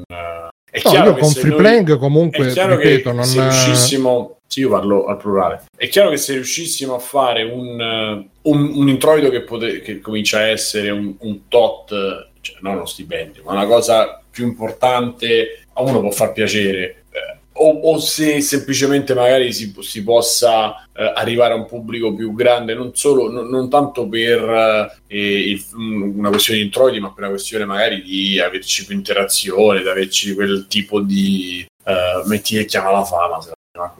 Che possono chiama la fama, dico come vuoi, ma insomma legata al fatto di avere più utenza dopo tanti anni uno si sbatte, e a cui insomma le ore che abbiamo dedicato ci stanno, sono innegabili. Però è proprio una questione di ipocrita, perché ipocrita è sbagliato, però è proprio come dici tu, cioè non andare a spiegare, non andiamo a insegnare le cose che sono altro, cioè tu per fare questo lavoro devi farlo, devi diventare un lavoro del cazzo e devi essere abituato a non pagare, a non essere pagato, perché se tu ci pensi devi imparare a lavorare un po' sui social, devi imparare a andarti a trovare le notizie, magari andarle a verificare, cioè tu fai un sacco di lavoro, che può essere una questione di gavetta quando puoi iniziare, ma quando tu la cosa che sai fare, ma anche fosse solo gavetta, tu devi essere pagato. Il problema secondo me molto da sopra casca proprio, cioè si adatta perfettamente a quello che è l'internet, quello che è economicamente e come è gestito tutta l'idea che c'è dietro l'internet di oggi, dietro quello che è diventato oggi guadagnare con un progetto in rete, e quindi è più profondo, per cui quello che dico io lo dico proprio, diciamo che provocazione in verità no, ma viva gli streamer, viva i twitcher, viva i youtuber, ragazzi, cioè riprendetevi quello che è vostro come potete, sarete sempre sotto la cappella di qualcuno perché tanto, però riprendetevi tutti i soldi che non vi stanno dando al lavoro, tutti i soldi che non danno a me, che non danno a altre persone che lavorano nel mondo reale oppure che provano a fare di un sogno un lavoro come può essere il giornalismo, cioè spaccate i culi, prendetevi pure i miei, godeteveli tutti, perché veramente è veramente preferibile fare gli strilletti davanti al videogioco che fa paura, che invece essere appunto sottopagati, non averci un diritto, non averci una continuità, non avere la possibilità di fare un mutuo, che cazzo ne so, cioè perché ci sono situazioni, conosco personalmente persone che in grosse catene, non è che stiamo parlando del piccolo commerciante che cerca di, che non è giustificato lo stesso, però che cerca di mandare avanti la famiglia e il lavoro, ma di catene enormi senza fare nomi, che ti danno la cassa integrazione ma ti obbligano a lavorare lo stesso, per dirne una. E quindi se uno poi torna a casa e si fa l'OnlyFans e si fa vedere mentre si masturba, che sia maschio o femmina o elicottero, cioè fate benissimo, cioè godetevi quei cazzo di soldi, e chi glieli dà, i pervertiti che gli danno gli OnlyFans, oppure semplicemente chi si diverte a vedere su Twitch qualcuno che gioca, cioè avete, per quello che mi riguarda oggi avete tutto il mio appoggio. Fabio ha deciso che perché si era buggata la webcam cuffie. No, si era buggata la webcam perché non è di Sony, infatti sei tutto in ritardo adesso, cioè non è colpa di mia madre, oh bimbi, si è buggato del video, vabbè. E quindi il mio pensiero va veramente a queste persone, cioè anche chi fa gli mandate a fanculo, cioè non lo fa, se dovete stare a questi meccanismi poi o lo fate che a un certo punto vi fate bagare, cioè trovate un qualcuno che ve lo fa che vi permette di campare, oppure lasciate stare, andare a inseguire questi sogni o andare a seguire consigli di chi ha fatto altri anche meccanismi, a prescindere da lui Moro in particolare, dico di queste persone che hanno guardato il fiume, hanno fatto un altro passaggio ulteriore che non è, sappiate che non è quello che vi dicono tutti quelli che vi dicono di fare cose così, non è quello che hanno fatto per arrivare poi a camparci di questa cosa.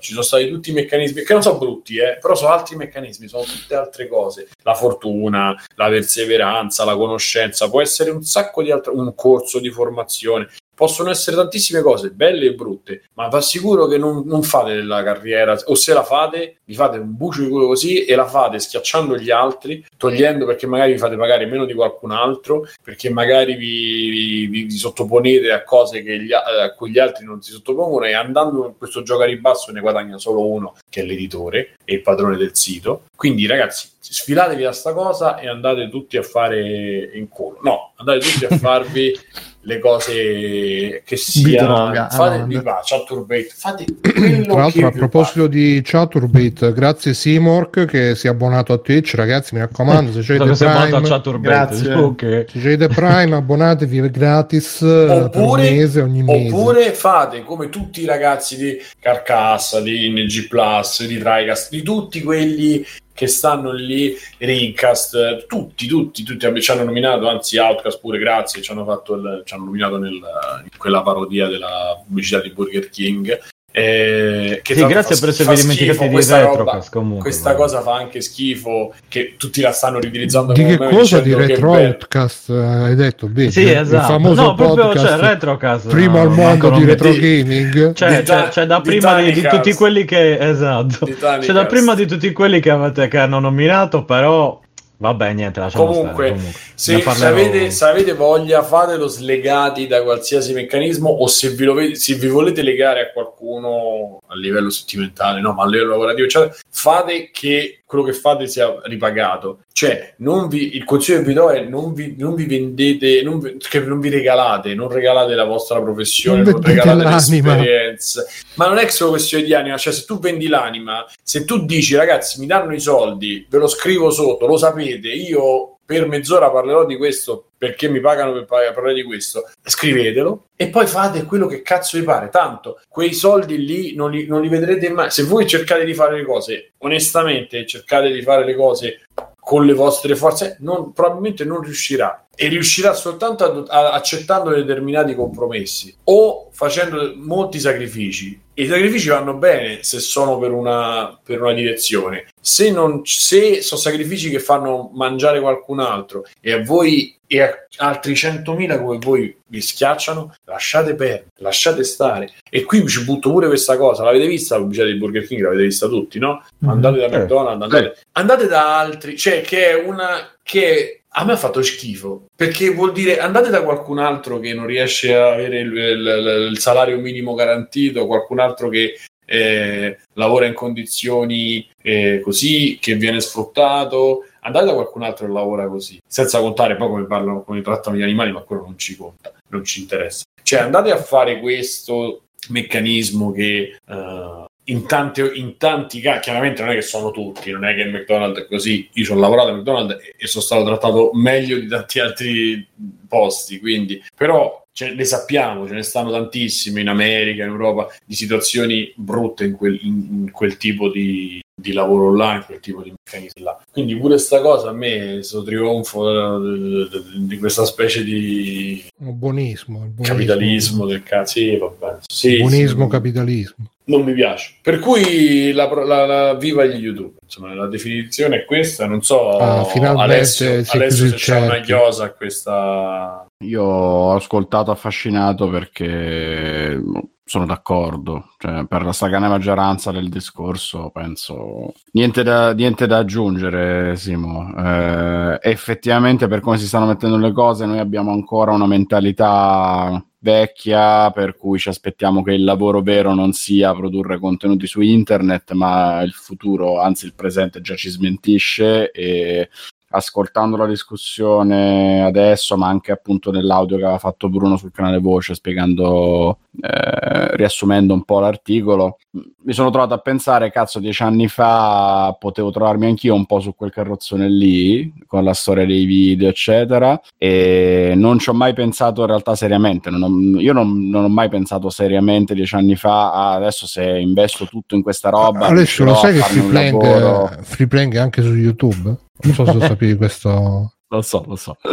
No, voglio dire, se che la produzione, consiglio per farlo youtuber, di Free Playing, la produzione degli unboxing, tutte quelle puttanate là, i video streaming con gli urletti davanti ai giochi horror eccetera, io li guardavo e pensavo, vabbè, ma questi dove cazzo vogliono andare? E poi intanto oggi sappiamo bene quelli che, bene o male, voi seguiti da una produzione, voi un po' per fatti loro, un po' mano a mano cresciuti da altri, si sono riusciti un po' a imporre, a emergere, a fare anche dei soldi veri, ma soldi che noi non ci immaginiamo neppure, perché la cosa che non viene mai affrontata è proprio quanto quelli che poi in questo hanno investito bene al momento giusto e sono stati anche spinti magari nel modo giusto, e oggi fanno dei soldi che chi come me, Simone eccetera, chi lavora in una maniera classica nel negozio, non vedrà mai quei soldi là, ma mai in tutta la vita. E chi invece ha saputo di incazzarsi con quelli e dire quelli sono pezzi, esatto, benissimo. Il succo del discorso è proprio questo, cioè, va bene invidiarli perché è sincero, è umano, è normale invidiarli pensando cazzo lo potevo fare io, però intanto se non l'hai fatto, come quando si critica nell'arte, in tutto quanto, ma che ci voleva fare 2 tagli in una tela, intanto perché non l'hai fatto prima tu? Perché il ragionamento che ti porta lì, perché sono nato dopo, ecco perché mi anche sembra un po' estremo, sto esagerando, sto facendo un volo pindarico, però estremizzando il discorso, intanto 10 anni fa gli urletti su YouTube non li facevamo, e siamo qua, quindi. Ma questo così. È l'anno dei podcast, ragazzi, sono 5 anni che è l'anno dei podcast. Fabio, tu c'è qualcosa da obiettare? No, io penso che l'articolo che avete citato, quello di Moro, era perfetto nelle prime righe, lascia perdere, basta. Non c'era bisogno di sprecarci tante parole. No, tanto, cioè, voglio dire, la quantità di impegno che ti è necessaria per raggiungere, cioè se tu impieghi il tempo che devi impiegare per arrivare a farne un lavoro, diventi nel frattempo a ranzulla, cioè quindi lascia perdere, fa qualcos'altro, apriti il bloggettino. Però hai visto Ranzulla come è diventato, sì, ma è diventato Capitano America, quindi fisicaccio. E Fabio si ricorda bene quando c'era da fare gli articoli per gli shelter, per le cose, tutto completamente a gratis. Ma sì, ma quella è passione. Ma io comunque, cioè, avendo anche lavorato, tra virgolette, nell'ambiente, perché per 4 anni ho scritto per The Games Machine, però, cioè, sono talmente poche le persone che campano di questa cosa, che arrivare a essere una di queste qua ti richiede una fatica, un impegno, una serie di sacrifici talmente elevata che secondo me non ma vale. Se non proprio... ho capito male, tu dovevi fare tipo che scrivevi, che ne so, la recensione, metti di Tekken, così ne dico uno perché sto un filmato adesso, devi fare, la scrivo per Games Machine, poi scrivo il pezzo un po' cambiato per un altro, poi un po' cambiato per un altro ancora, perché poi era quello che facevamo tutti sui blog, io c'avevo il bloggettino, tu c'avevi recensore, cioè era quello che fa il programma a fare, e poi magari no, ma cioè proprio professionale, tu scrivi la recensione per uno, poi la scrivi per un altro, poi cambiando di volta in volta il tono a seconda del... Però ti rendi conto che la quantità di impegno necessario per fare una cosa del genere, guadagnare comunque una merda, tanto vale che vai a fare il commesso e guadagni di più, e stacchi dal lavoro e non c'è più pensiero. Beh, no, però comunque è un consiglio, secondo me, se uno ci vuole provare è un consiglio utile, perché uno magari dice io faccio il sito... Ragazzi, mettetevi a farvi... Mettetevi a farvi su Twitch, sì, fate su YouTube le video recensioni, fate tutto da soli, cioè il consiglio vi do, non vi mettete a fare niente. Innanzitutto il primo consiglio utile oggi è scommettere veramente su se stessi, cioè se davvero avete la passione dovete essere da soli, ma quello è uno scommettere su te stesso soli. Perché tu invece di legarti a una singola testata no, ma perché non so voi, non è voi ragazzi, ma io quella che dici tu, Bruno, semplicemente non scrivete, perché tanto se volete scrivere non guadagnate, se scrivete non guadagnate, quindi se voi lo fate per voi, se volete scrivere, sappiate che ecco, cioè avete il vostro urlatoio, prendete, scrivete, fatevi sfogate, sappiate che non vi leggeranno nessuno rispetto a quello che potreste fare in video. Che... Io venivo, e secondo me tanti di noi sono venuti da lì e ancora oggi hanno in testa quello, dall'idea delle riviste,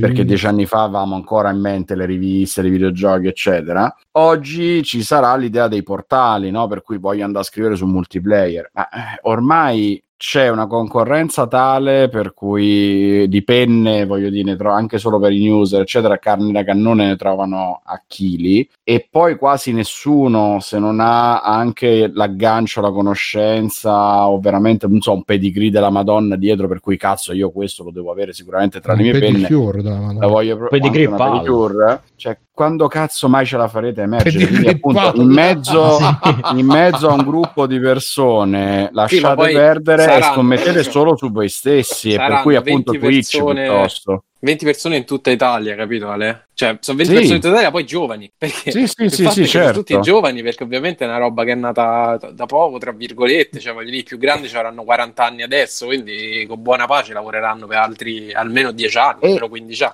E c'è pure lo scollamento tra... non so voi, ma io lo vedo e penso che i ragazzini sono ancora peggio. Il quarantenne che scrive dei videogiochi a me già fa strano, nonostante i videogiochi siano anche più vecchi, e mi aspetterei di trovare invece già barbe bianche, ma ancora c'è molto la sensazione che il mondo dei videogiochi sia troppo giovane per avere... non ci incassiamo, Bruno, non ti crede nessuno se non ti fai vedere, però il problema scusate un secondo, tolto le parole dal grande scusate un secondo, c'è Bepidef che dice una cosa che secondo me è significativa, dice ho diversi colleghi che sono fenomeni, c'è solo cose significative, ho diversi colleghi che sono fenomeni ma fanno sempre le stesse cose perché hanno paura di mettersi in gioco o di dire ci penso io. Alle volte basta questo, quindi dite ci penso io. Ma quello che pensi lì, il lanciarsi in una cosa, quello è tutto un altro paio di maniche, cioè nel mondo lavorativo, ma in verità nelle cose della vita, il fatto di lanciarsi può essere impegnativo per qualcuno, quindi c'è chi sceglie di farlo, al 100%, chi sceglie di farlo al 30, al 40, chi non lo fa, è un altro paio di maniche del l'opportunità base di avere una vita normale, di avere la possibilità di sapere che il mese prossimo mangi o che l'anno prossimo mangi o che c'hai una casa e ti puoi permettere di comprarla negli anni una casa, cioè è, capito? È un meccanismo diverso. Qui stiamo parlando proprio della base che non esiste più, ed è in tutta la vita economica, nella vita dell'internet, nell'economia dell'internet è ancora di più, perché appunto ci sono delle basi politiche, culturali e sociali che costruiscono l'economia in internet e l'ecosistema, che è molto legato a pensieri di pensiero economico, ma insomma a filosofie economiche, cioè è proprio molto legato ed è molto politico tutto sommato, quindi quella è l'esagerazione, ma il problema è fuori da qua, capito? È proprio in tutti i lavori, in tutte le cose funziona questo meccanismo sbagliato, e l'estremizzazione è quella che esiste qua, perché tu prendi una persona che ha la passione e cominci a sfruttarla o cominci a comportarti in determinate maniere. Ma stai ballando, Stefano, stai giocando a nascondino, che sta facendo? Mi piace questa cosa, non tornare, vai a fare quello che devi fare. No, sono passato un attimo, però stavo cibando la gatta che mi sta rompendo i coglioni. Sto scherzando. Prima di cucinarla. Pedigree Palma, quello è per i cani. No, tra poco la cucino io. Ma qualcun altro in chat ha detto qualche cosa? Mirko, intanto tu che non hai detto nulla, dici? No, io sono d'accordo con voi, non aggiungo altro perché sennò mi incazzo e... A noi piace farti nervosire. No, ti incredibile così gli occhi verdi. Esatto. Sì, tre insieme, ragazzi. Solo gli occhi verdi, basta.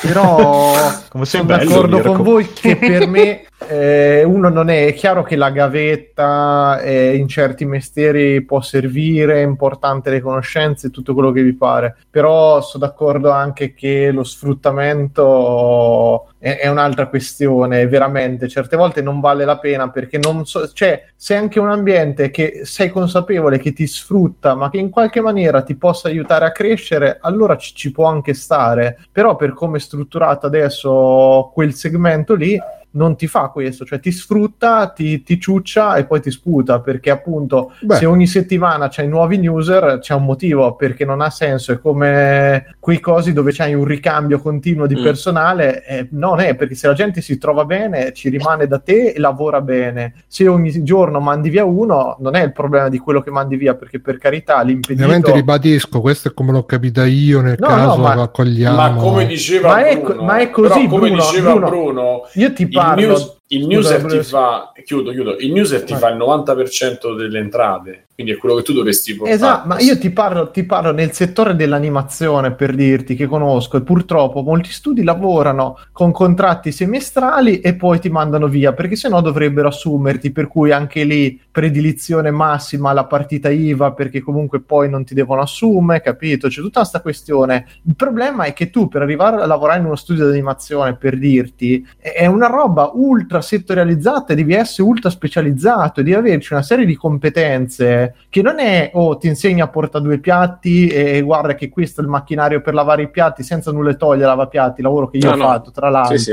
È in cui tu metti la macchina, carichi, premi, chiudi, premi il bottone, tiri fuori, asciughi, fine. Quello lì il lavoro, e veramente lo impari in 2 giorni. Se te mi dici che ci vuole magari 5-6 anni per imparare ad arrivare a un livello e poi campi perché magari appunto i ragazzi continuano a venire lì col sogno di lavorare in quel mondo eccetera, e poi te li mangi e te li caghi nel giro di 6 mesi, è sbagliato, ma è anche improduttivo, e quello è l'altro problema, perché è improduttiva la cosa in certi settori, in altri purtroppo ci puoi campare. Sono d'accordo che quelli che ti dicono io mi sono fatto il culo quando era, sono tutte cazzate, perché se ti sei fatto il culo, cioè secondo me la coscienza di non inculare l'altra gente in quella maniera, perché lo sai cosa vuol dire lavorare e fatica e non prende un cazzo in cambio, ma soltanto perché c'è quel sogno, c'è quella passione.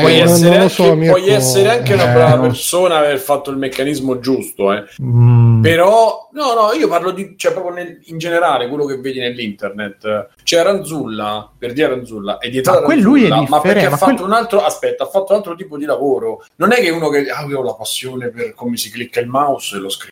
Non è così, c'è un meccanismo dietro che lui ha capito, che lui ha cioè c'è uno studio, c'è un lavoro, ci sarà un incontro, ci saranno delle cose, non è semplicemente che lui tutti i giorni faceva un articolo, sai quelli che te ne raccontano tutte così queste storie, no? Ma sì, ma è quello lì che ti dicevo, cioè nel senso, se io devo scrivere un articolo d'approfondimento, metto del mio, devo fare una ricerca e c'ho uno sopra che mi massacra magari, che mi fa diventare matto, però mi massacra per delle motivazioni sensate, questo per quanto può essere frustrante, pesante tutto, è un meccanismo di crescita che mi aiuta a migliorare, mi aiuta a entrare nel sistema e lo posso anche capire, cioè io ho lavorato con degli art director che mi hanno fatto diventare matto, mi hanno fatto diventare scemo, perché un mese stavi a ricercare il design dello stesso oggetto del cazzo eccetera, però alla fine quando è venuto fuori il pezzo ho detto cazzo, sai che però nonostante tutto, nonostante mi ha fatto cagasangue, nonostante l'ho odiato profondamente, sta persona ci aveva ragione, cioè mi ha aiutato a capire e imparare dei meccanismi, però non è che non l'abbia odiato per quello lì. Diversamente, uno che mi dice cambia questo, io ti chiedo per quale motivo, perché non mi piace, io ti auguro di morire, perché non mi piace, non è una cazzo di motivazione sensata,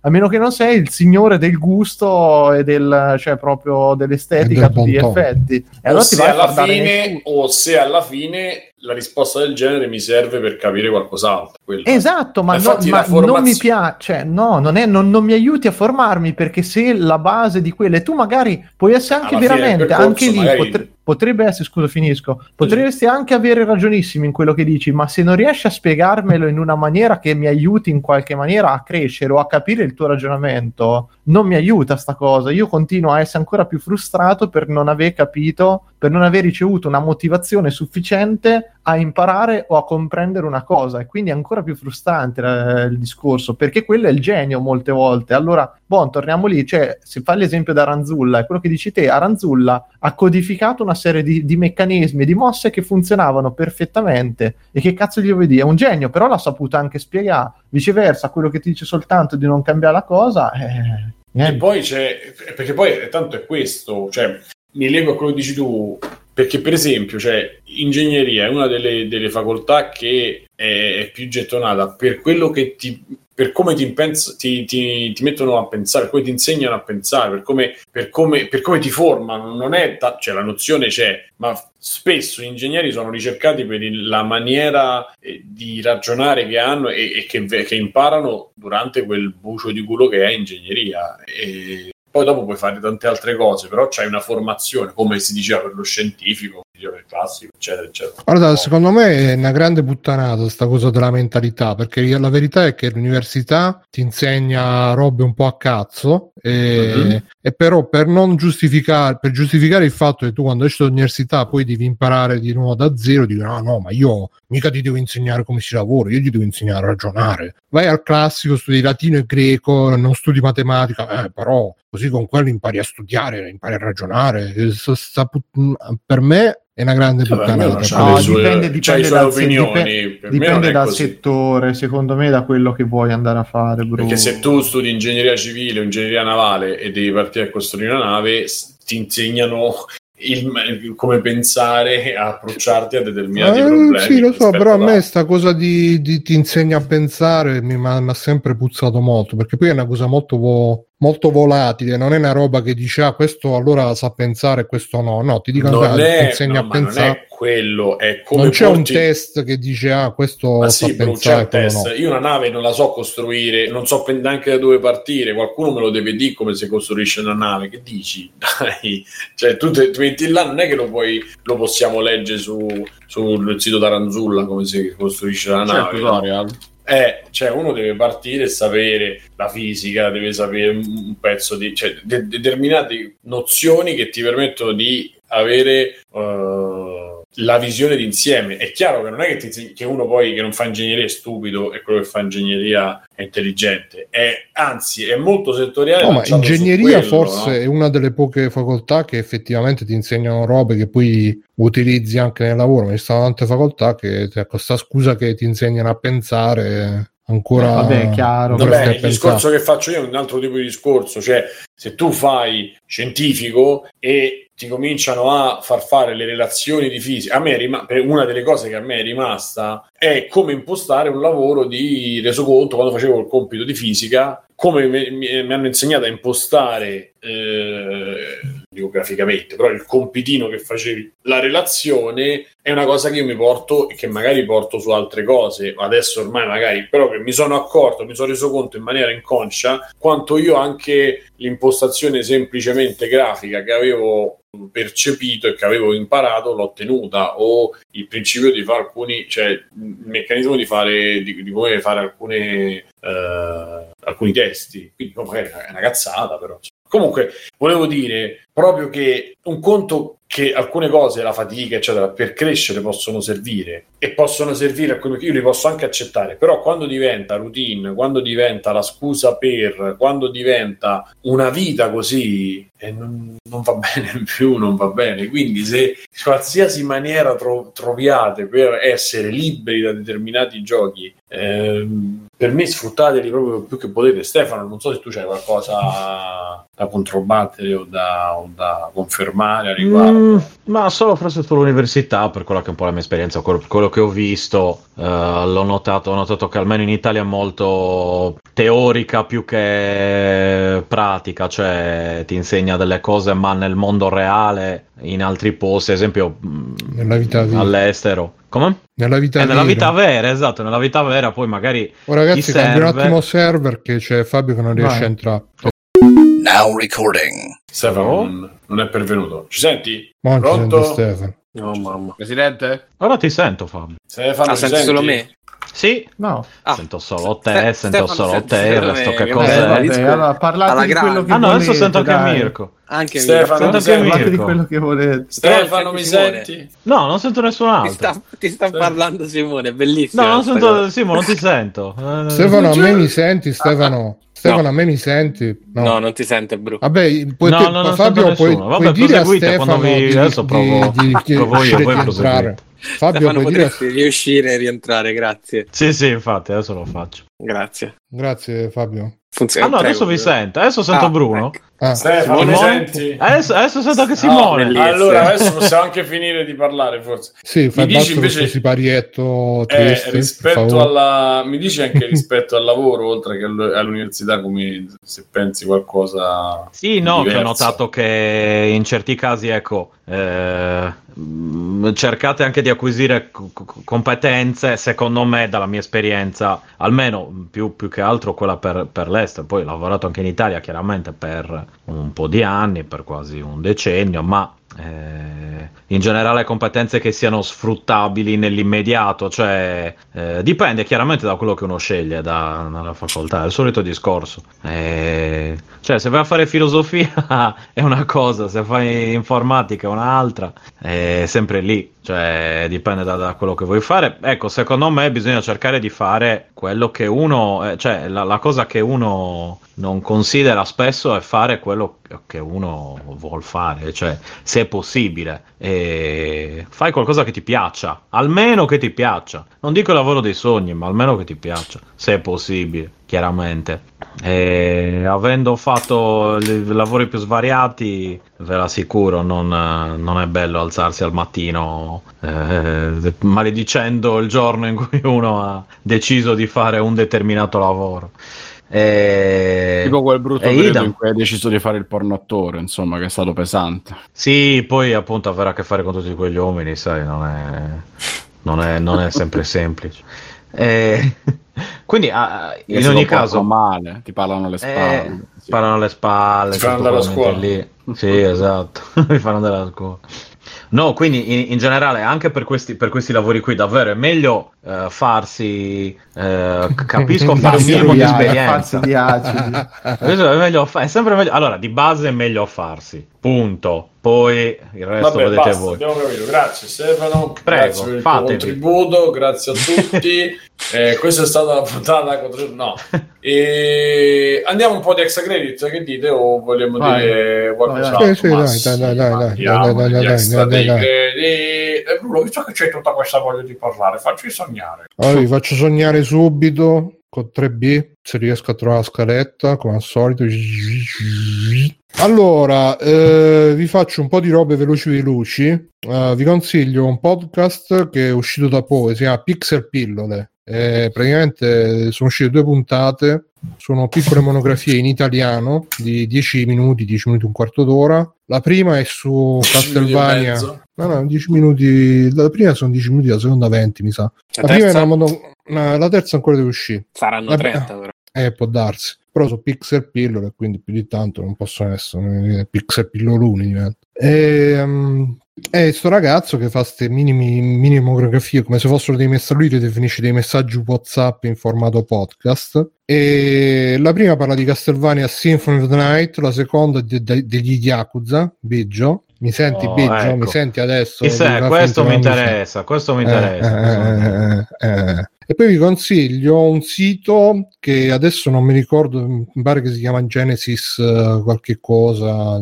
Evangelion. No, quello è Neon Genesis Evangelion, lo chiamerò da adesso in poi. La prima volta che l'ho lessi a 12 anni, no, 11 anni, lessi Evangelishon invece. Si chiama Genesis Temple, anzi lo chiama Evangelion in onore a Edoardo di NG+, che hanno ospitato la settimana scorsa, quindi grazie, saluto. Si chiama Genesis Temple. Questo ragazzo italiano che ha scrive diverse robe, diciamo, di retro gaming, però in particolare ha scritto 2 post sulla storia di Sega e sulla storia di Nintendo in Italia, anche andando a intervistare gente tipo direttori del marketing dell'epoca. In quella su Sega ha intervistato anche Stefano Gallarini, che faceva USA Today, che iniziò diciamo a parlare di Amiga e poi fu diciamo intercettata da Mediaset e cominciò a diventare la trasmissione di giochi preziosi e quindi di Sega.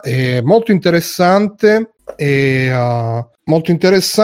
soprattutto perché spiega un sacco di retroscena, anche di movimenti tra virgolette politici, perché per esempio Sega era importata da Giochi Preziosi, non so se ricordate, Giochi Preziosi, che praticamente lui fa intendere, i post sono tutti e 2 in inglese, anche se mi ha detto che sta pensando, pare, forse c'è qualcosa che bolle in pentola, ecco, dal punto di vista dell'italiano. E praticamente c'era questa Giochi Preziosi che non si sa come riuscì ad assicurarsi degli spot pubblicitari nella TV dei ragazzi di Berlusconi dell'epoca, e lui ma ci stai spoilerando tutto l'articolo, però no, è così, anche per un po' per invogliare. E lui diceva che probabilmente perché all'epoca c'era anche Gig che faceva l'inserzionista su Mediaset, e quindi diciamo cercavano qualcuno per controbilanciare. E insomma tante robe, anche il coinvolgimento di Jerry Calà e da una parte di come si chiama di Giovanotti dall'altra. Tra l'altro Giovanotti, non so se vi ricordate la pubblicità, io non me la ricordavo, lui nella pubblicità del Super Nintendo, no,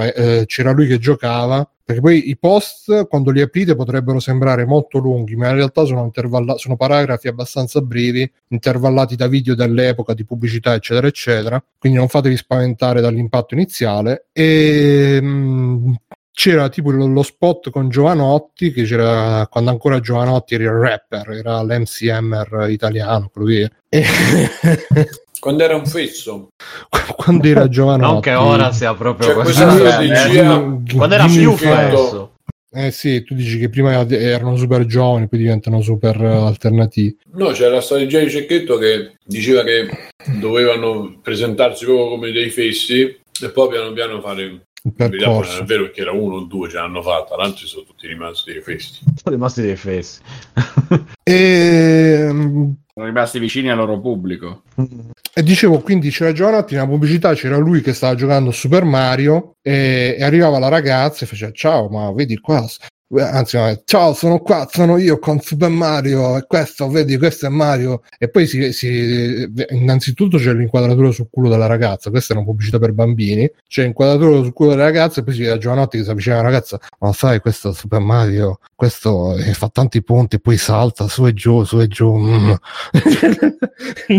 ah sì, veramente. Quindi c'era tutto questo sottotesto che con i videogiochi con Super Mario si tromba alla grande, e che non avevo mai notato da piccolo, perché noi da piccolo queste cose non le notavamo. siamo ingenui. Oppure anche tutta la storia di Sonic, che ti davano il badge di Sonic che si doveva attivare durante le pubblicità, così così i bambini quello era un trucco per fare in modo che i bambini stessero attaccati alla televisione durante la pubblicità sperando che si attivasse il badge di Sonic, e che poi gli faceva vincere un casino di premi che non si capiva. Veramente qualcuno interessante. Di voi l'ha mai avuto il badge di Sonic? Cioè io no. Che suonava, io ce n'avevo uno per... Io ce l'avevo, però non avevo, che doveva arriarti il segnale dalla televisione. Sì, bravo. Io il badge ce l'avevo, ma ovviamente non avevo. No, io neanche il badge. E infatti poi fecero tipo una class action che all'epoca non esisteva, quindi fecero causa per frode, venne ritirato, insomma, un casino. È molto molto interessante, anche perché, come dice lui stesso, ma come ho detto anche io qui da ste parti su te, come ho detto io, alla fine noi siamo con questa storia dei videogiochi che è diventata la storia dei videogiochi in America, quindi sempre il Crash, E.T. sepolto nel deserto, andiamo a scavare nel deserto, ma questa è E.T., questa cartuccia è E.T., no, non è E.T., ma quest'altra cartuccia è E.T. La storia dei videogiochi sta diventando questa, la storia dei videogiochi in America, con il Crash dell'83, Nintendo e tutta la storia dei videogiochi in Europa. E non c'entra un cazzo il mondo. C'entra, perché comunque è un mercato enorme, però da noi sono andate molto diversamente le cose. Da noi Nintendo non lo vediamo, però stiamo subendo questa colonizzazione. Cioè, per esempio, la percezione che c'è in Italia del videogioco come oggetto per i bambini nasce da quello che è successo in quei giorni, in quegli anni là. Sì, a parte che quindi è una cosa importante in un mercato che comunque ormai negli anni è... Sì, infatti poi questi qua, lo scrivevo pure, furono tutti spazzati via quando arrivò PlayStation, che invece decise di rivolgersi a un pubblico più maturo, mentre loro alla fine erano sempre, quindi, giochi preziosi, Jig, erano tutti, tra virgolette, giocattolai. Tra l'altro Jig, il fondatore di Jig, è morto suicida anche non tanti anni fa. Minchia. Sì, perché non lo so, credo per problemi proprio con la ditta, che alla fine è andato in fallimento. Tanti risvolti, e secondo me ha fatto anche bene a scriverlo in inglese, perché poi queste cose comunque sì. No, per carità, no, anzi, c'è molti che l'hanno conosciuto, dicono che era una persona di grande livello e rispettabilità, però purtroppo cazzo vuoi fare? Che cazzo è successo?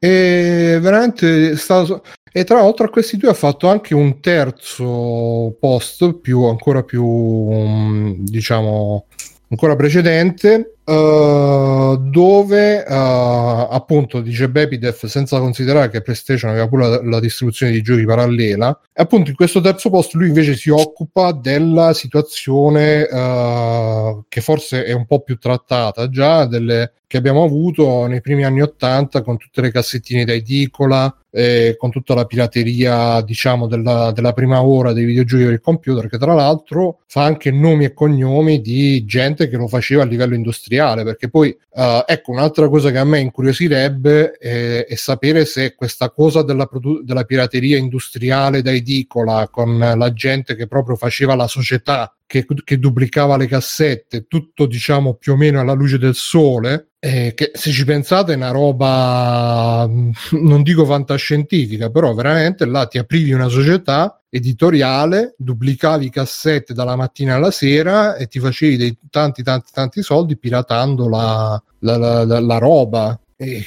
Che come, cioè, all'epoca esistevano tipo i negozi di musica che c'erano le cassette pirata, però è come se all'epoca fossero esistiti le cassette da edicola con le canzoni dell'Hit Parade, e tutto regolare, tutto alla luce del sole. Sarei curioso di sapere se questa cosa vale anche per il resto dell'Europa, se c'è stato, che tra l'altro il resto dell'Europa mi sa che le edicole neanche esistono, sono una roba solo italiana, però magari esistevano i negozi dove andavi e ti davano il listone, non so se voi ce l'avate, io ce l'avevo all'epoca. Ah sì. il negozio che andavi c'avevano il listone, tu dicevi voglio questo e questo, e loro attivavano, c'avevano i drive sempre con l'X-copy dell'Amiga e prima con quello del 64, non mi ricordo come si chiamava, stavano sempre a copiare.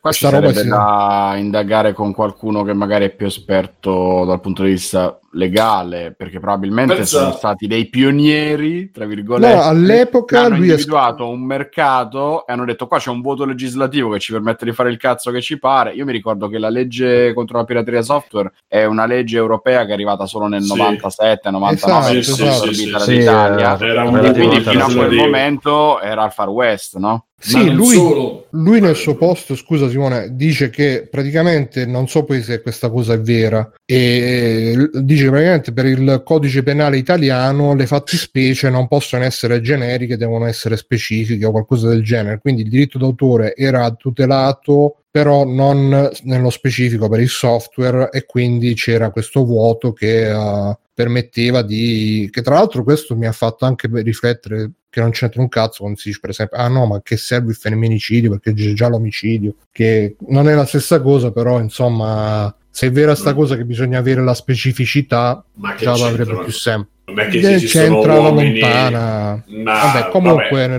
senza aprire il discorso. E dice così, e poi appunto è stata l'Unione Europea che ha imposto il copyright sul software, e l'Italia diciamo si è adeguato un po' comunque, controvoglia. Comunque non era una cosa diffusissima. Mio padre usava dei software col MIDI perché c'aveva un piccolo studio di registrazione, faceva delle cose col MIDI che già esisteva e ancora esiste, perché è un linguaggio strepitoso, specialmente per certi tipi di applicazioni. Lui c'aveva come quello lì, c'aveva gli scopi, lui c'era questa persona che li vendeva tramite credo i giornaletti, tipo a Roma c'è Porta Portese, comunque quelli di annunci, no? E andava e c'era una specie di fila davanti casa di questo, ma lui stava dentro casa, tu entravi, lo chiamavano il puzzone perché era uno che sì, era una roba proprio sempre in tuta, sempre, e c'aveva, non so dove trovasse, forse era il primo internet, non lo so, o forse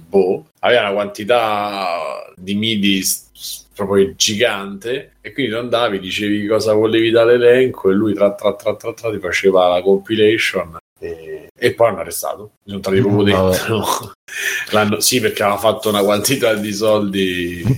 Sì, perché poi faceva un sacco di soldi. Quindi l'avranno arrestato per il fisco, per le tasse, non per la pirateria. No, credo che si parla di quando attuarono la legge.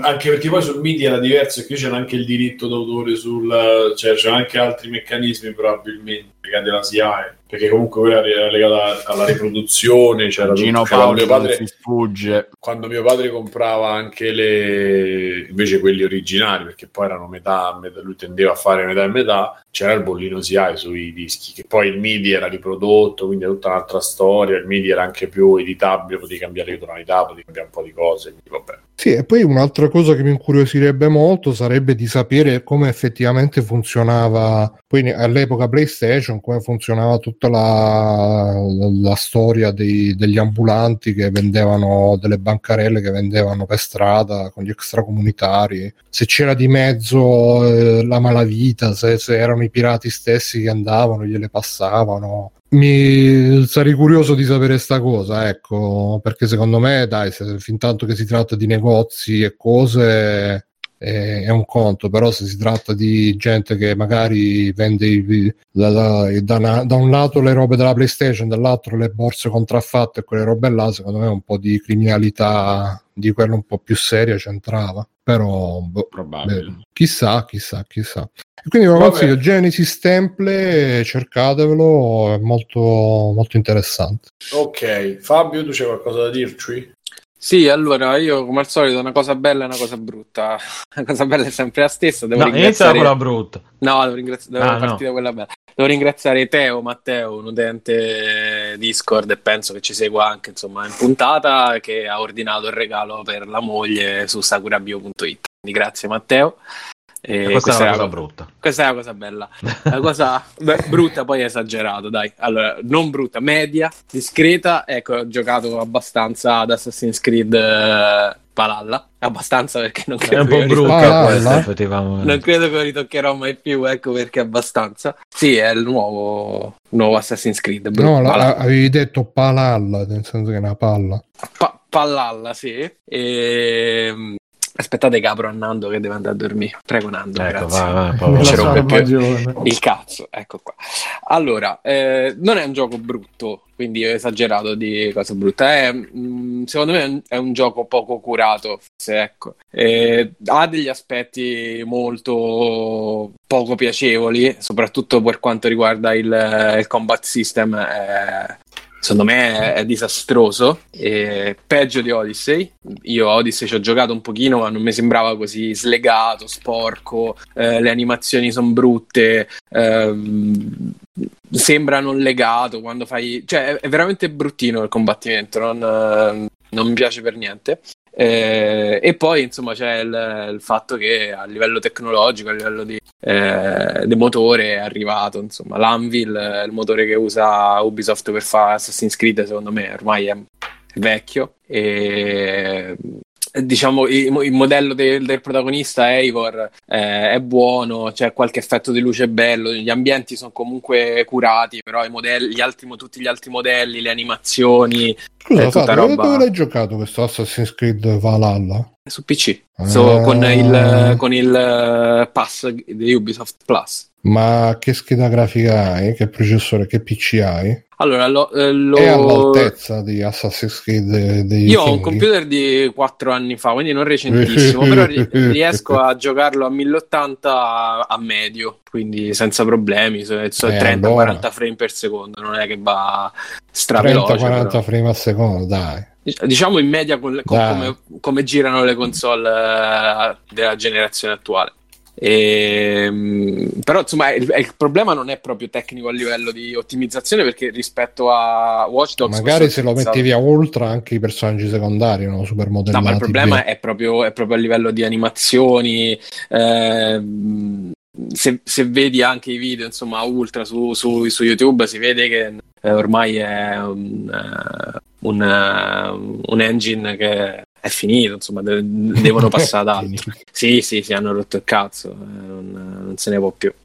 Ed è comunque sporco, è un gioco che non lo so, forse c'ha bisogno un po' più di tempo, non lo so, mi sembra comunque strano, perché il motore grafico è quello, il motore grafico e l'impostazione è la stessa degli ultimi 3, quindi da Origins in poi. Richiama anche quel tipo di filosofia lì, meno incentrata sulla, come potevano essere i primi capitoli di Assassin's Creed, sulla città, sul borgo, eccetera eccetera, ma più con queste ambientazioni sconfinate, queste mappe gigantesche, in un'epoca storica, in un'ambientazione, questa qua che essenzialmente è quella dell'Inghilterra, è basato quasi tutto ambientato in Inghilterra, perché c'è una prima parte che è in Norvegia, dopodiché si sposta in Inghilterra, che anche a livello di fascino non è niente di eccezionale, non ha ovviamente il fascino delle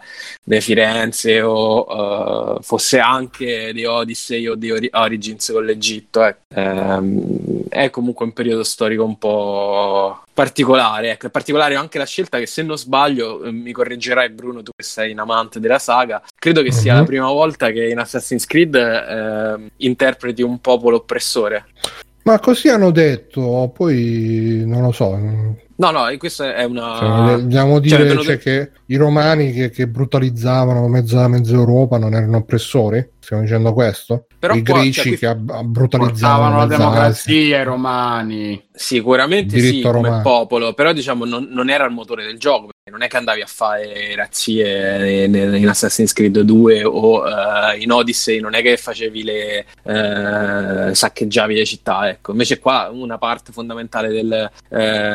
Come ti fa sentire questa cosa che fai? Un po' una merda, ti devo dire la verità, un po' una merda, perché praticamente tu fai quei porci dei vichinghi. Esatto. Non sei vichingo con la testa sulle spalle. Devi fare per forza, quindi non è che la schiena dritta. Ma vedrai che a un certo punto ci sarà l'accusa mi sono pentito di fare tutte queste razzie, mi devo convertire. Scusate, no, quanto è disturbante da uno a Made in Abyss, che porco Giuda non me l'avevate detto, che è pieno di ragazzini nudi, guardano il cazzo continuamente a quello, una cosa che a me mi ha dato un fastidio. Ma guarda che hanno 5 milioni di anni. Quindi, mamma mia, cioè, questo è fastidioso o no? Sono dei draghi di 5 milioni di anni, quelli di Made in Abyss. Ah, perché pure in Assassin's Creed fanno sta roba? No, allora, ci sono dei bambini, però non credo che tu possa ucciderli, perlomeno non mi è capitato. però comunque quando arrivi ai... non credo proprio, ecco. Quindi non escluderei. C'è la tortura di legarli nudi. No, lo escluderei proprio. Sì, anche a me quella scena da un lato è più o meno innocente, perché sono bambini. Tanto, vabbè, però dall'altro con la scena di giapponesi... ma Made in Abyss, ok. Quelli me lo consigliate, Made in Abyss, raga, non ci so capire un cazzo di cosa stiamo parlando. Anche io però questa cosa di fare le razzie a te ti ha fatto sentire sporco dentro? Ma perché è gratuita, capito? Da quel punto di vista. Cioè, ma quindi te il prossimo Assassin's Creed SS non lo giocherai, giusto? Esatto. Guarda, allora, estremizzando, guarda, SS sì. Dovendo comunque spegnere l'etica morale quando arrivi a dover fare le razzie senza un vero motivo, cioè il gioco inizia che c'è questa storia di vendetta, perché c'è tutta la storia di Eivor da ragazzino, il padre che viene tradito da questo qua che dopo tu te devi vendicare, bla bla bla bla. Dopo, quando ti sposti in Inghilterra, diciamo il contesto di ciò che succede è molto, molto più fosco. Essenzialmente fai il vichingo perché sei un vichingo, fai le razzie perché devi collezionare risorse. Sì, devi collezionare risorse per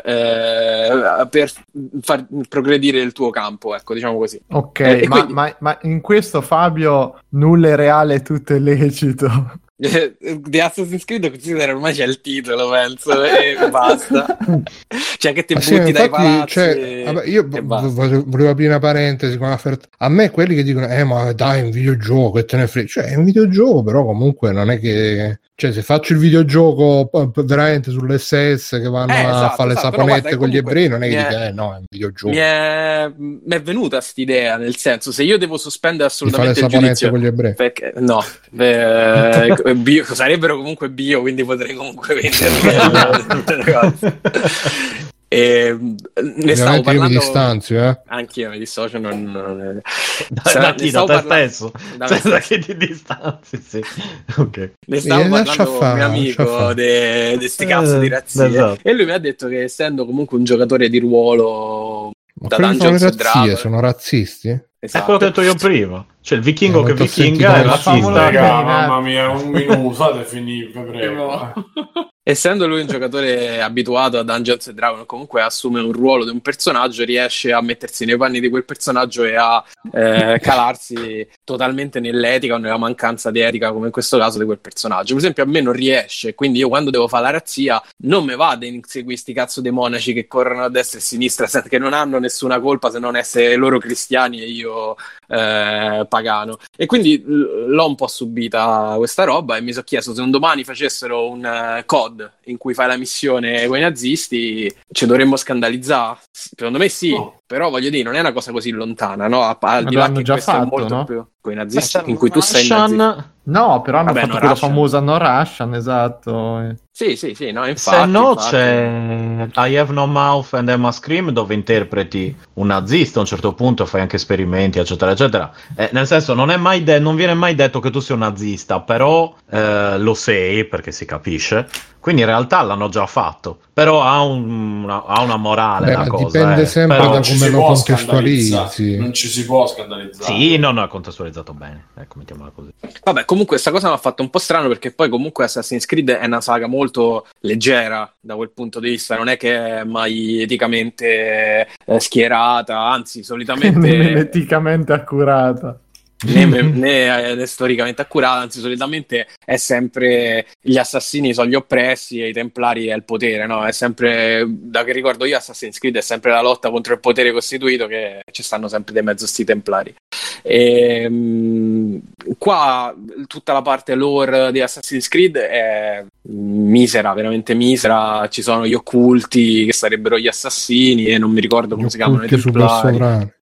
ti insegnano a usare la lama con la celata, a buttarti dal palazzo col salto della fede, però veramente se non ci fosse sarebbe la stessa cosa. Poi non so se continuando, chissà, perché non continuerò, chissà se diventerà una roba più centrale in tutto ciò che succede, ma nelle prime 15 ore è veramente accennato, e se non ci fosse stato scritto Assassin's Creed sarebbe stata la stessa cosa.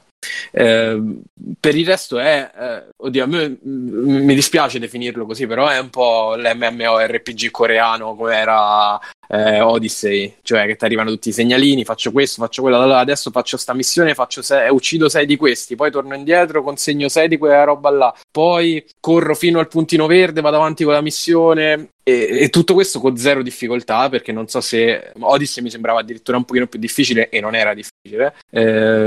Mi sembra come se tutto ciò che fai tra una missione e l'altra sia un ostacolo, cioè il territorio che ti divide da missione successiva è una rottura di palle, cioè devi correre fino al puntino successivo per vedere la cutscene, per fare la missioncina, e poi correre verso il puntino successivo per fare di nuovo la missione, e è stancante, mi ha stufato in 15 ore. Questo è il meccanismo Ubisoft, però purtroppo mai. Ma veramente stufato. È un peccato, è il contrario di Death Stranding, dicevamo, mi sembra su Discord, su Discord, scusate, su Telegram, quei ragazzi, cioè se Death Stranding il gioco era il viaggio che fai tra una base e l'altra, questo è solo le basi, e in mezzo c'è una rottura di palle di fare la cavalcata 10 minuti così, che poi non ha nessuna difficoltà perché tipo arrampica su qualsiasi cosa tenendo premuto su e X, lui si arrampica da solo, non c'ha stamina, non c'ha l'appiglio su qualsiasi roba, parete di vetro verticali perché si aggrappa, non c'ha nessuna, è semplicemente la rottura di scatole, un ostacolo messo lì tra il puntino e l'altro, e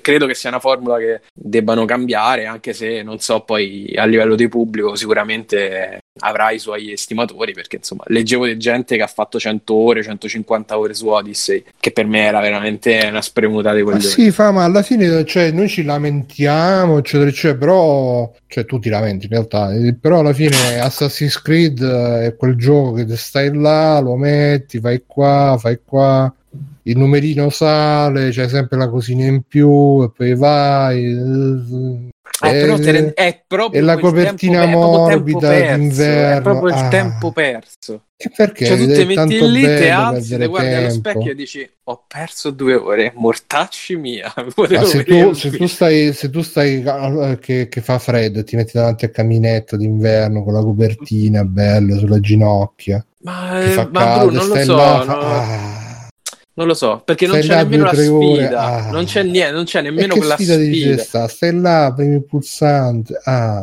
boh, che ci devo dire? Che dice no, ti prego, si spazio, sì.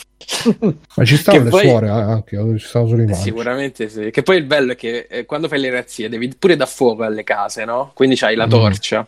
E l'intelligenza artificiale dei... un gioco da psicopatici comunque. Sì, un po' sì. L'intelligenza artificiale dei amici, amichetti vichinghi che ti porti dietro è talmente deficiente e artificiale che quando tu stai nelle case a fare le razzie, quelli gli danno fuoco. Io 2 o 3 volte sono morto bruciato nelle case che stavo a fare razzie. No. Perché si cretini danno... i vichinghi sono non brillavano. Sì, sono distratti. Sì, sì. Ma scusa, ma tu non stai giocando anche Watch Dogs? Sì, è pure quello là, infatti l'ho mollato perché no, raga, io non sono troppo vecchio per Ubisoft, 15 euro spesi bene sto pass Ubisoft. Intanto mi hanno fatto arrivare fino a giovedì. Anzi, giovedì no, perché oggi è lunedì. Ma il 18 però... chiuderanno tutto, secondo me ti servirà ancora di più.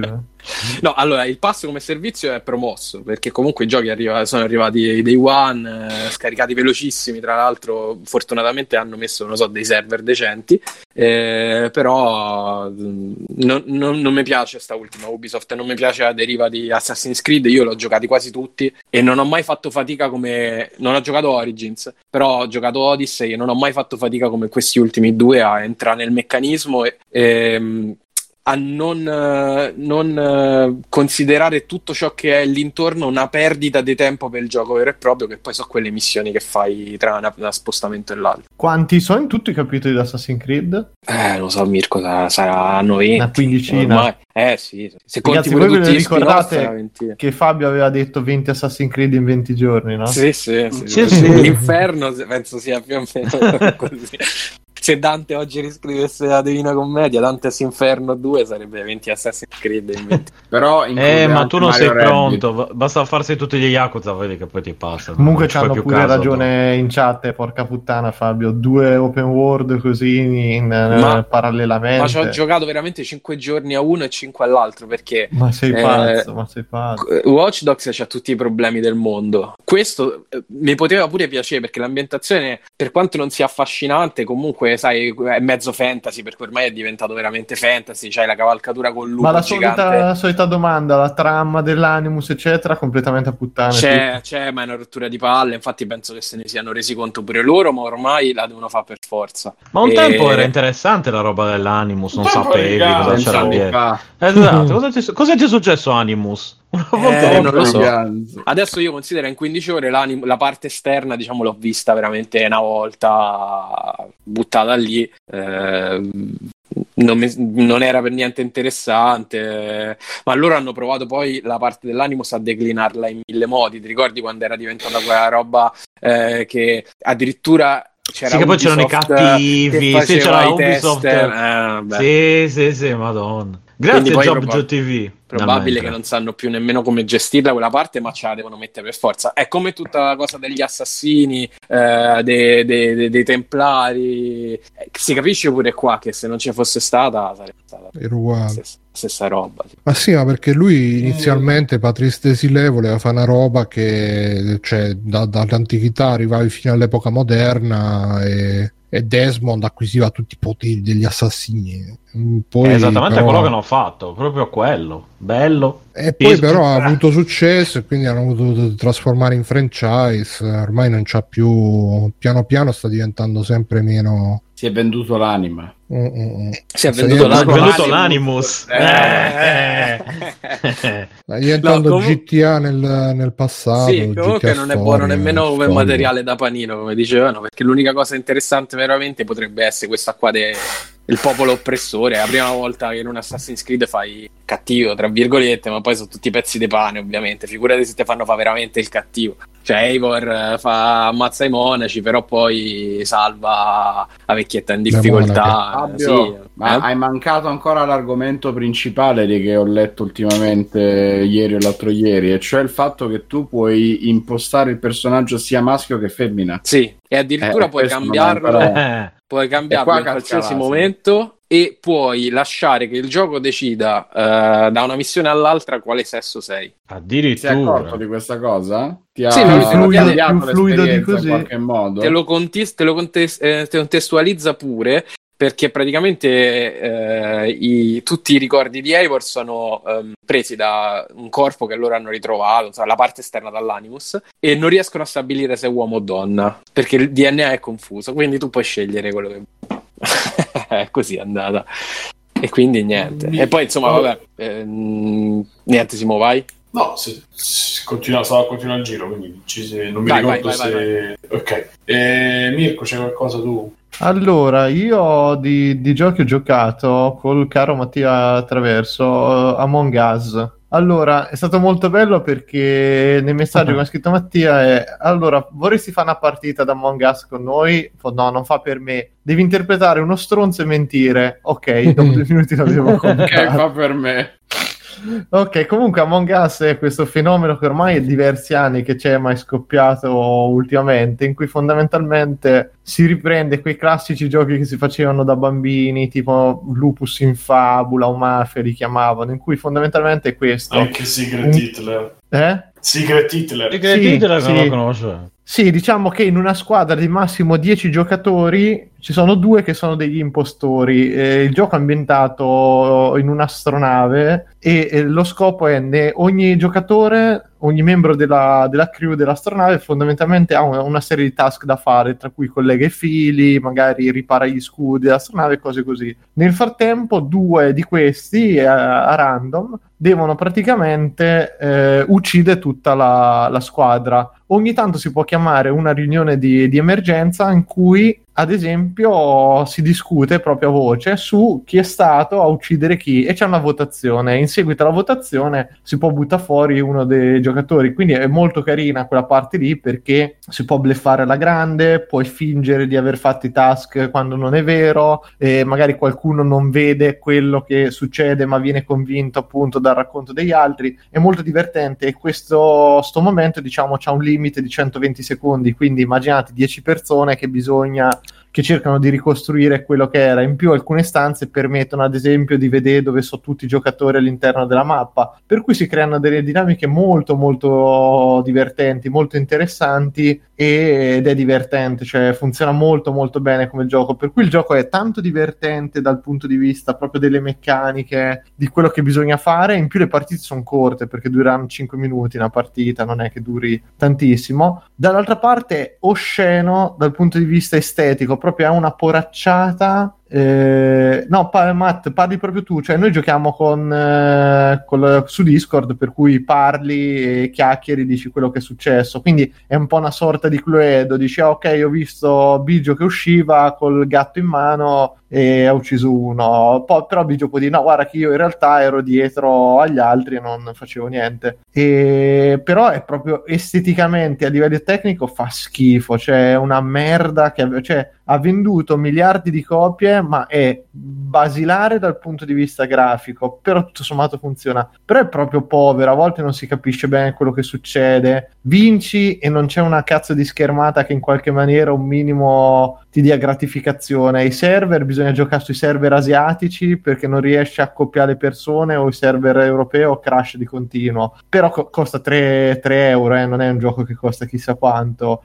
Per me è molto divertente, io non pensavo, l'avevo al solito schifato perché dicevo che non faceva per me proprio perché troppo di mainstream, troppo coso, ma invece se con un gruppo di persone abbastanza affiatate è divertente. Poi appunto magari capita anche 2 o 3 volte, oppure che è lo stesso l'impostore, per cui si crea anche magari questa situazione che ormai comincia a non fidarti proprio per partito preso di qualcuno, ed è veramente molto molto carino. Se volete fare delle partite così velocemente con un gruppo di amici eccetera, io consiglio di prenderlo perché è molto... Branche dice che addirittura è gratis su cellulare, ma dovrebbe essere gratis dappertutto probabilmente, vista la dovrebbero qualità. Pagarti per giocare, no, ma per giocare molto è assolutamente divertente. No, lo so, ma ci gioco anche io, poi dico 2 cose anche io, però allora, vai molto rapidamente. Allora, ci ho giocato anch'io con amici, con altri amici vari ed eventuali, sempre in chat su Discord eccetera.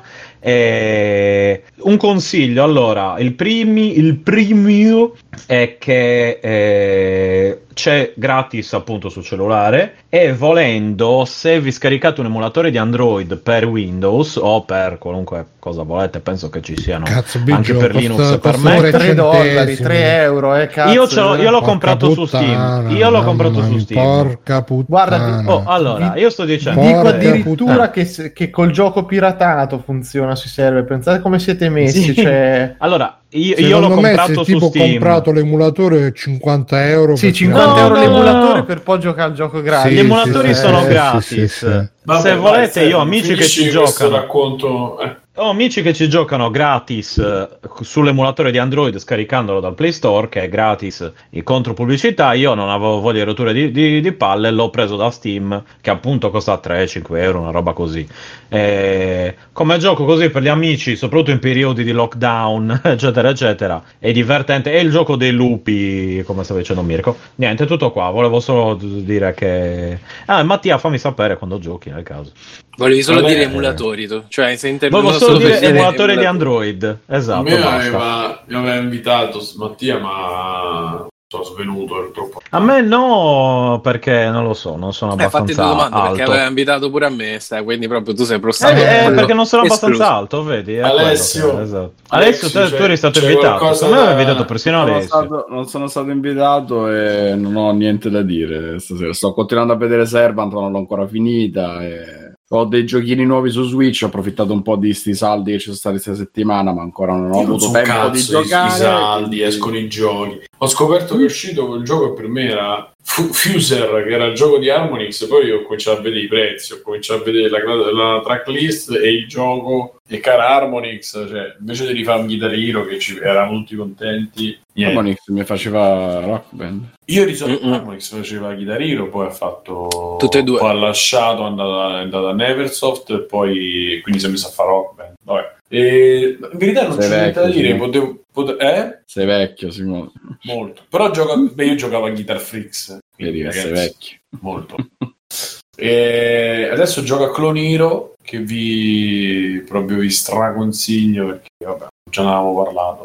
È inutile che vi dico che ho visto la terza puntata di Mandalorian, che lasciamo perdere perché tanto vabbè, belli, bravi, molto. La terza per me è la migliore finora, Per me la prima rimane molto bella, però vabbè. E sai, mi sa che non veramente non c'ho un cazzo di altro, quindi io pure non ho niente da fare. Se volete fare un'integrazione, chi ha qualcosa, ancora qualche minutino ce l'abbiamo. Se Bruno c'è qualcosa che vuoi vincere. Sì, già che ci siamo, sempre segnalazioni brevi. Vi consiglio il podcast del pilota virtuale, che lo fa il nostro amico Lucater, e parla di simulatori di volo, quindi tutte le robe complicatissime dei simulatori. Io non ci capisco niente, però è molto rilassante da ascoltarlo, quindi ve lo consiglio. E poi un secondo me lo segno, se no poi me lo dimentico. E poi vi consiglio questo canale YouTube che si chiama Summoning Salt, scritto su Morning Salt,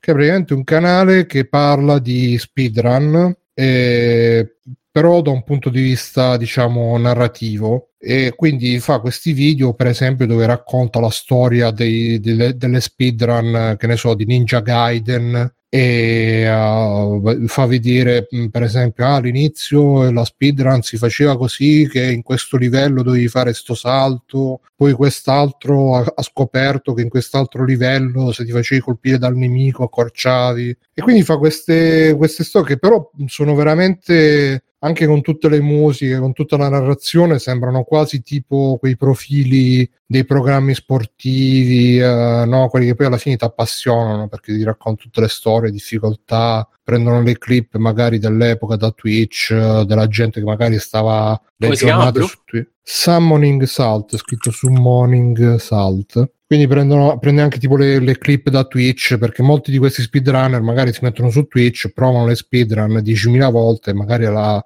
fine in diretta ci riescono e incominciano a... Sì, fa storytelling, bravo, BPDF. E ve lo consiglio, sono video anche abbastanza lunghetti, però si scendono veramente, ripeto, perché comunque ti appassionano, perché è sempre narrato in maniera da, diciamo, raccontare un po' delle storie delle persone, eccetera eccetera. Io ve lo consiglio molto molto molto. Ok, Fabio, tu c'è qualcosa per integrare qualcosa, se vuoi? Ma io sto vedendo American Horror Story, la quinta, la sesta, non lo so, quella dell'hotel, la prima con Lady Gaga, che non è per niente male, non l'avevo vista, ed è incredibile come, perché mi sembra tipo di 5 anni fa, 6 anni fa, si facevano serie TV con personaggi, che ne so, cioè il personaggio femminile forte, personaggio transgender, cioè no, transgender, travestito, cioè il personaggio travestito, cioè il personaggio fatti bene, scritti bene, che sono particolari, sono originali, sono forti, ed è proprio una bella serie, ve la consiglio. American Horror Story Hotel. Tra l'altro Lady Gaga, grande professionista. Sì, diciamo professionista. Bene. Ragazzi, possiamo dire che anche questa puntata è finita. Un nuovo giorno è appena cominciato. Quando un giorno è appena finito, un nuovo giorno è appena cominciato. Fratelli, vi saluta. Ci vediamo mercoledì con qualcosa che stiamo cercando di pensare. Buonanotte, ci vediamo su Discord così per darci la buonanotte. Rimanete, entrate. Ciao. Ciao ragazzi. Ciao. Dobbiamo fare il ride. Sì, buonanotte per chi ci ascolta in diretta, chiaramente. Ciao per chi ci ha ascoltato. Ma ti sei dimenticato di Stefano? Simone. No, Stefano ha fatto parla di cosa? Parlava di noi. E poi ha detto non c'ho altro da dire. Infatti, Stefano, non ho detto da dire di Among Us. E io pensavo che non avessi altri extra credit. L'abbiamo altro da dire riguarda. Faccio un extra credit. Fa sta mossette. Vabbè, siamo guarda, ogni volta io sto aspettando lì che mi di cosa ci vuoi parlare? Dai, sentiamo, no, era solo per prendere in giro Simone che si dimenticava di me. Va bene, senti, visto che voglio parlare. Allora, sto continuando a vedere It's Always Sunny in Filadelfia. Che io vado a letto, ciao ragazzi. Vabbè, sarò veloce. Che vi consiglio. Parlerò per l'ultima volta del progetto dei vari progetti. Buonanotte a tutti. Perché mi avete fracassato i coglioni. L'ha letto con l'emulatore, l'ha sentito con l'emulatore, l'ha visto con l'emulatore di lettore CD. Di Kodi, con Kodi che emula Windows Media Player chiaramente. E niente, in Yakuza 2 che ho finito e ho iniziato il 3. Buon riposo. C'è una parte, se fate anche la parte con Majima Goro, che vi rimanda allo zero. Quindi la gente che dice però giocateveli con l'ordine di uscita dice stronzate. Quindi questa è la vostra sinusoide. Tu fai... No, non è vero, non è vero. Ma chi cazzo dice? Se lui diceva li gioco in ordine di uscita, quindi gioco prima lo 0, poi il 5, poi in ordine poi cronologico. Non ho mai giocato, ho sempre giocato. Ma Stefano, se magari forse è lo 0 che rimanda al 3. Non ci hai pensato? No, perché nel 2 ci sono, fanno vedere dei fatti. Ma se è uscito dopo lo 0, è uscito dopo. Sì, ma questi sono dei capitoli. Come faceva a rimandare se era uscito? Perché sono dei capitoli aggiunti nel Kiwami 2. Allora, il 3 invece, ragazzi, tenetevi forte perché è semplicemente upscalato a 1080 e va a 60 frame al secondo. C'ha ragione Vecchi Sana che ha detto ma non hai considerato di giocarlo in ordine di altezza? No, perché le scatole sono tutte uguali, quindi non... Mi dispiace. E comunque, cioè, la grafica e tutto il resto è quella della PlayStation 3. E quindi sono delle remaster quelle, non so dei remake. Esatto, quindi preparatevi. No, preparatevi al fatto che c'è il. Cioè, passi c'è il 2 che è abbastanza. No, è un po' rifinito. Che cazzo ce ne frega a noi, lo devi giocare a te. Sì, no, era nel caso qualcuno lo voglia giocare. Il 2 è un po' rifinito, eccetera, eccetera. Usa il Dragon Engine, mentre invece il 3 ha la grafica della PlayStation 3. Ma secondo niente, per dirvelo, il primo a prezzo pieno, il secondo a prezzo pieno, poi se erano rotti il cazzo, diventano 3, 4 e 5 al prezzo di uno. Sì, al prezzo fatti. No, perché alla fine lo pagavi un po' di meno, c'era un po' di cosa, capito? Poi io l'avevo preso grazie a te, Fabio, col come si chiamava? 20 euro hai pagato, ma che vuoi? No, esatto, no, non era 20. Forse 30, vero? Com'è che si chiama? Il Black Friday, il White Friday? No, era Black Friday. Il Prime Day, da noi il Friday è marcio, cioè il Black Friday. Il nero marcio. Esatto. E niente, quindi continuo con questa mia passione per Yakuza. Passione passata. Quindi esatto, quindi proseguo, ragazzi. Cosa, cioè, per dirci che poi fondamentalmente non Simone, era ovvio che volessi solo romperti i coglioni, chiaramente. Adesso vi faccio anche vedere la coda del gatto.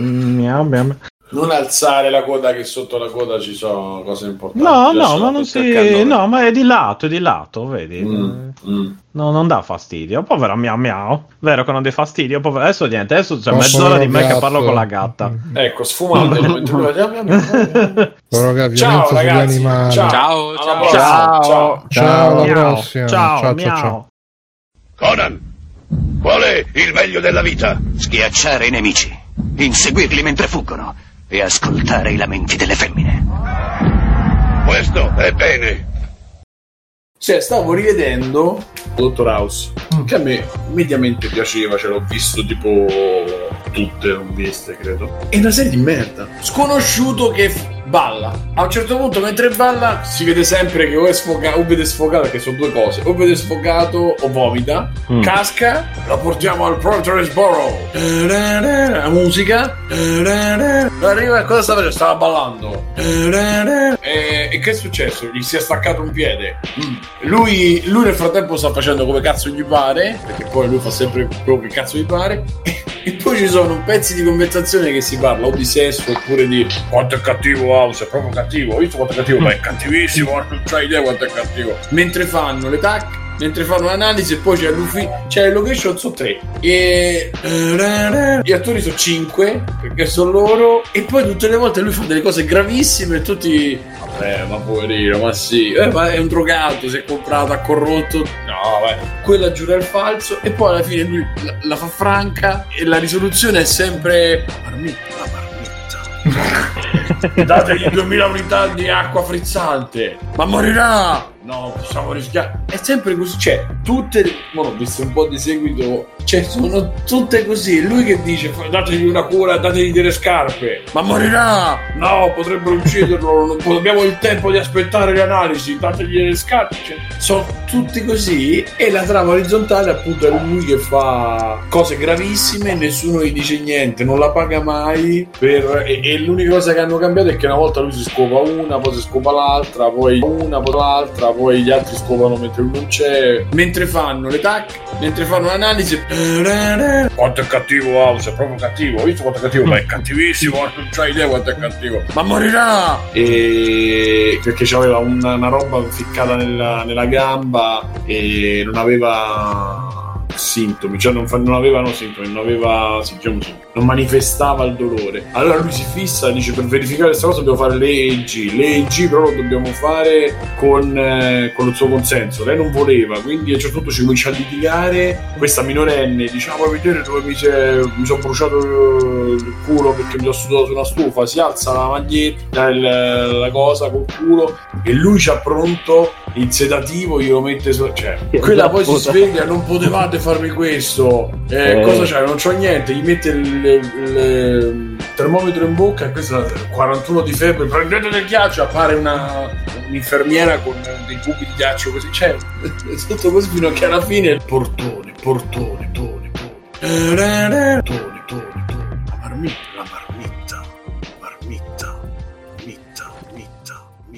Ciao ragazzi, volete supportare Free Playing? Potete farlo andando su www.freeplaying.it e cliccando sul link di PayPal o su quello di Patreon.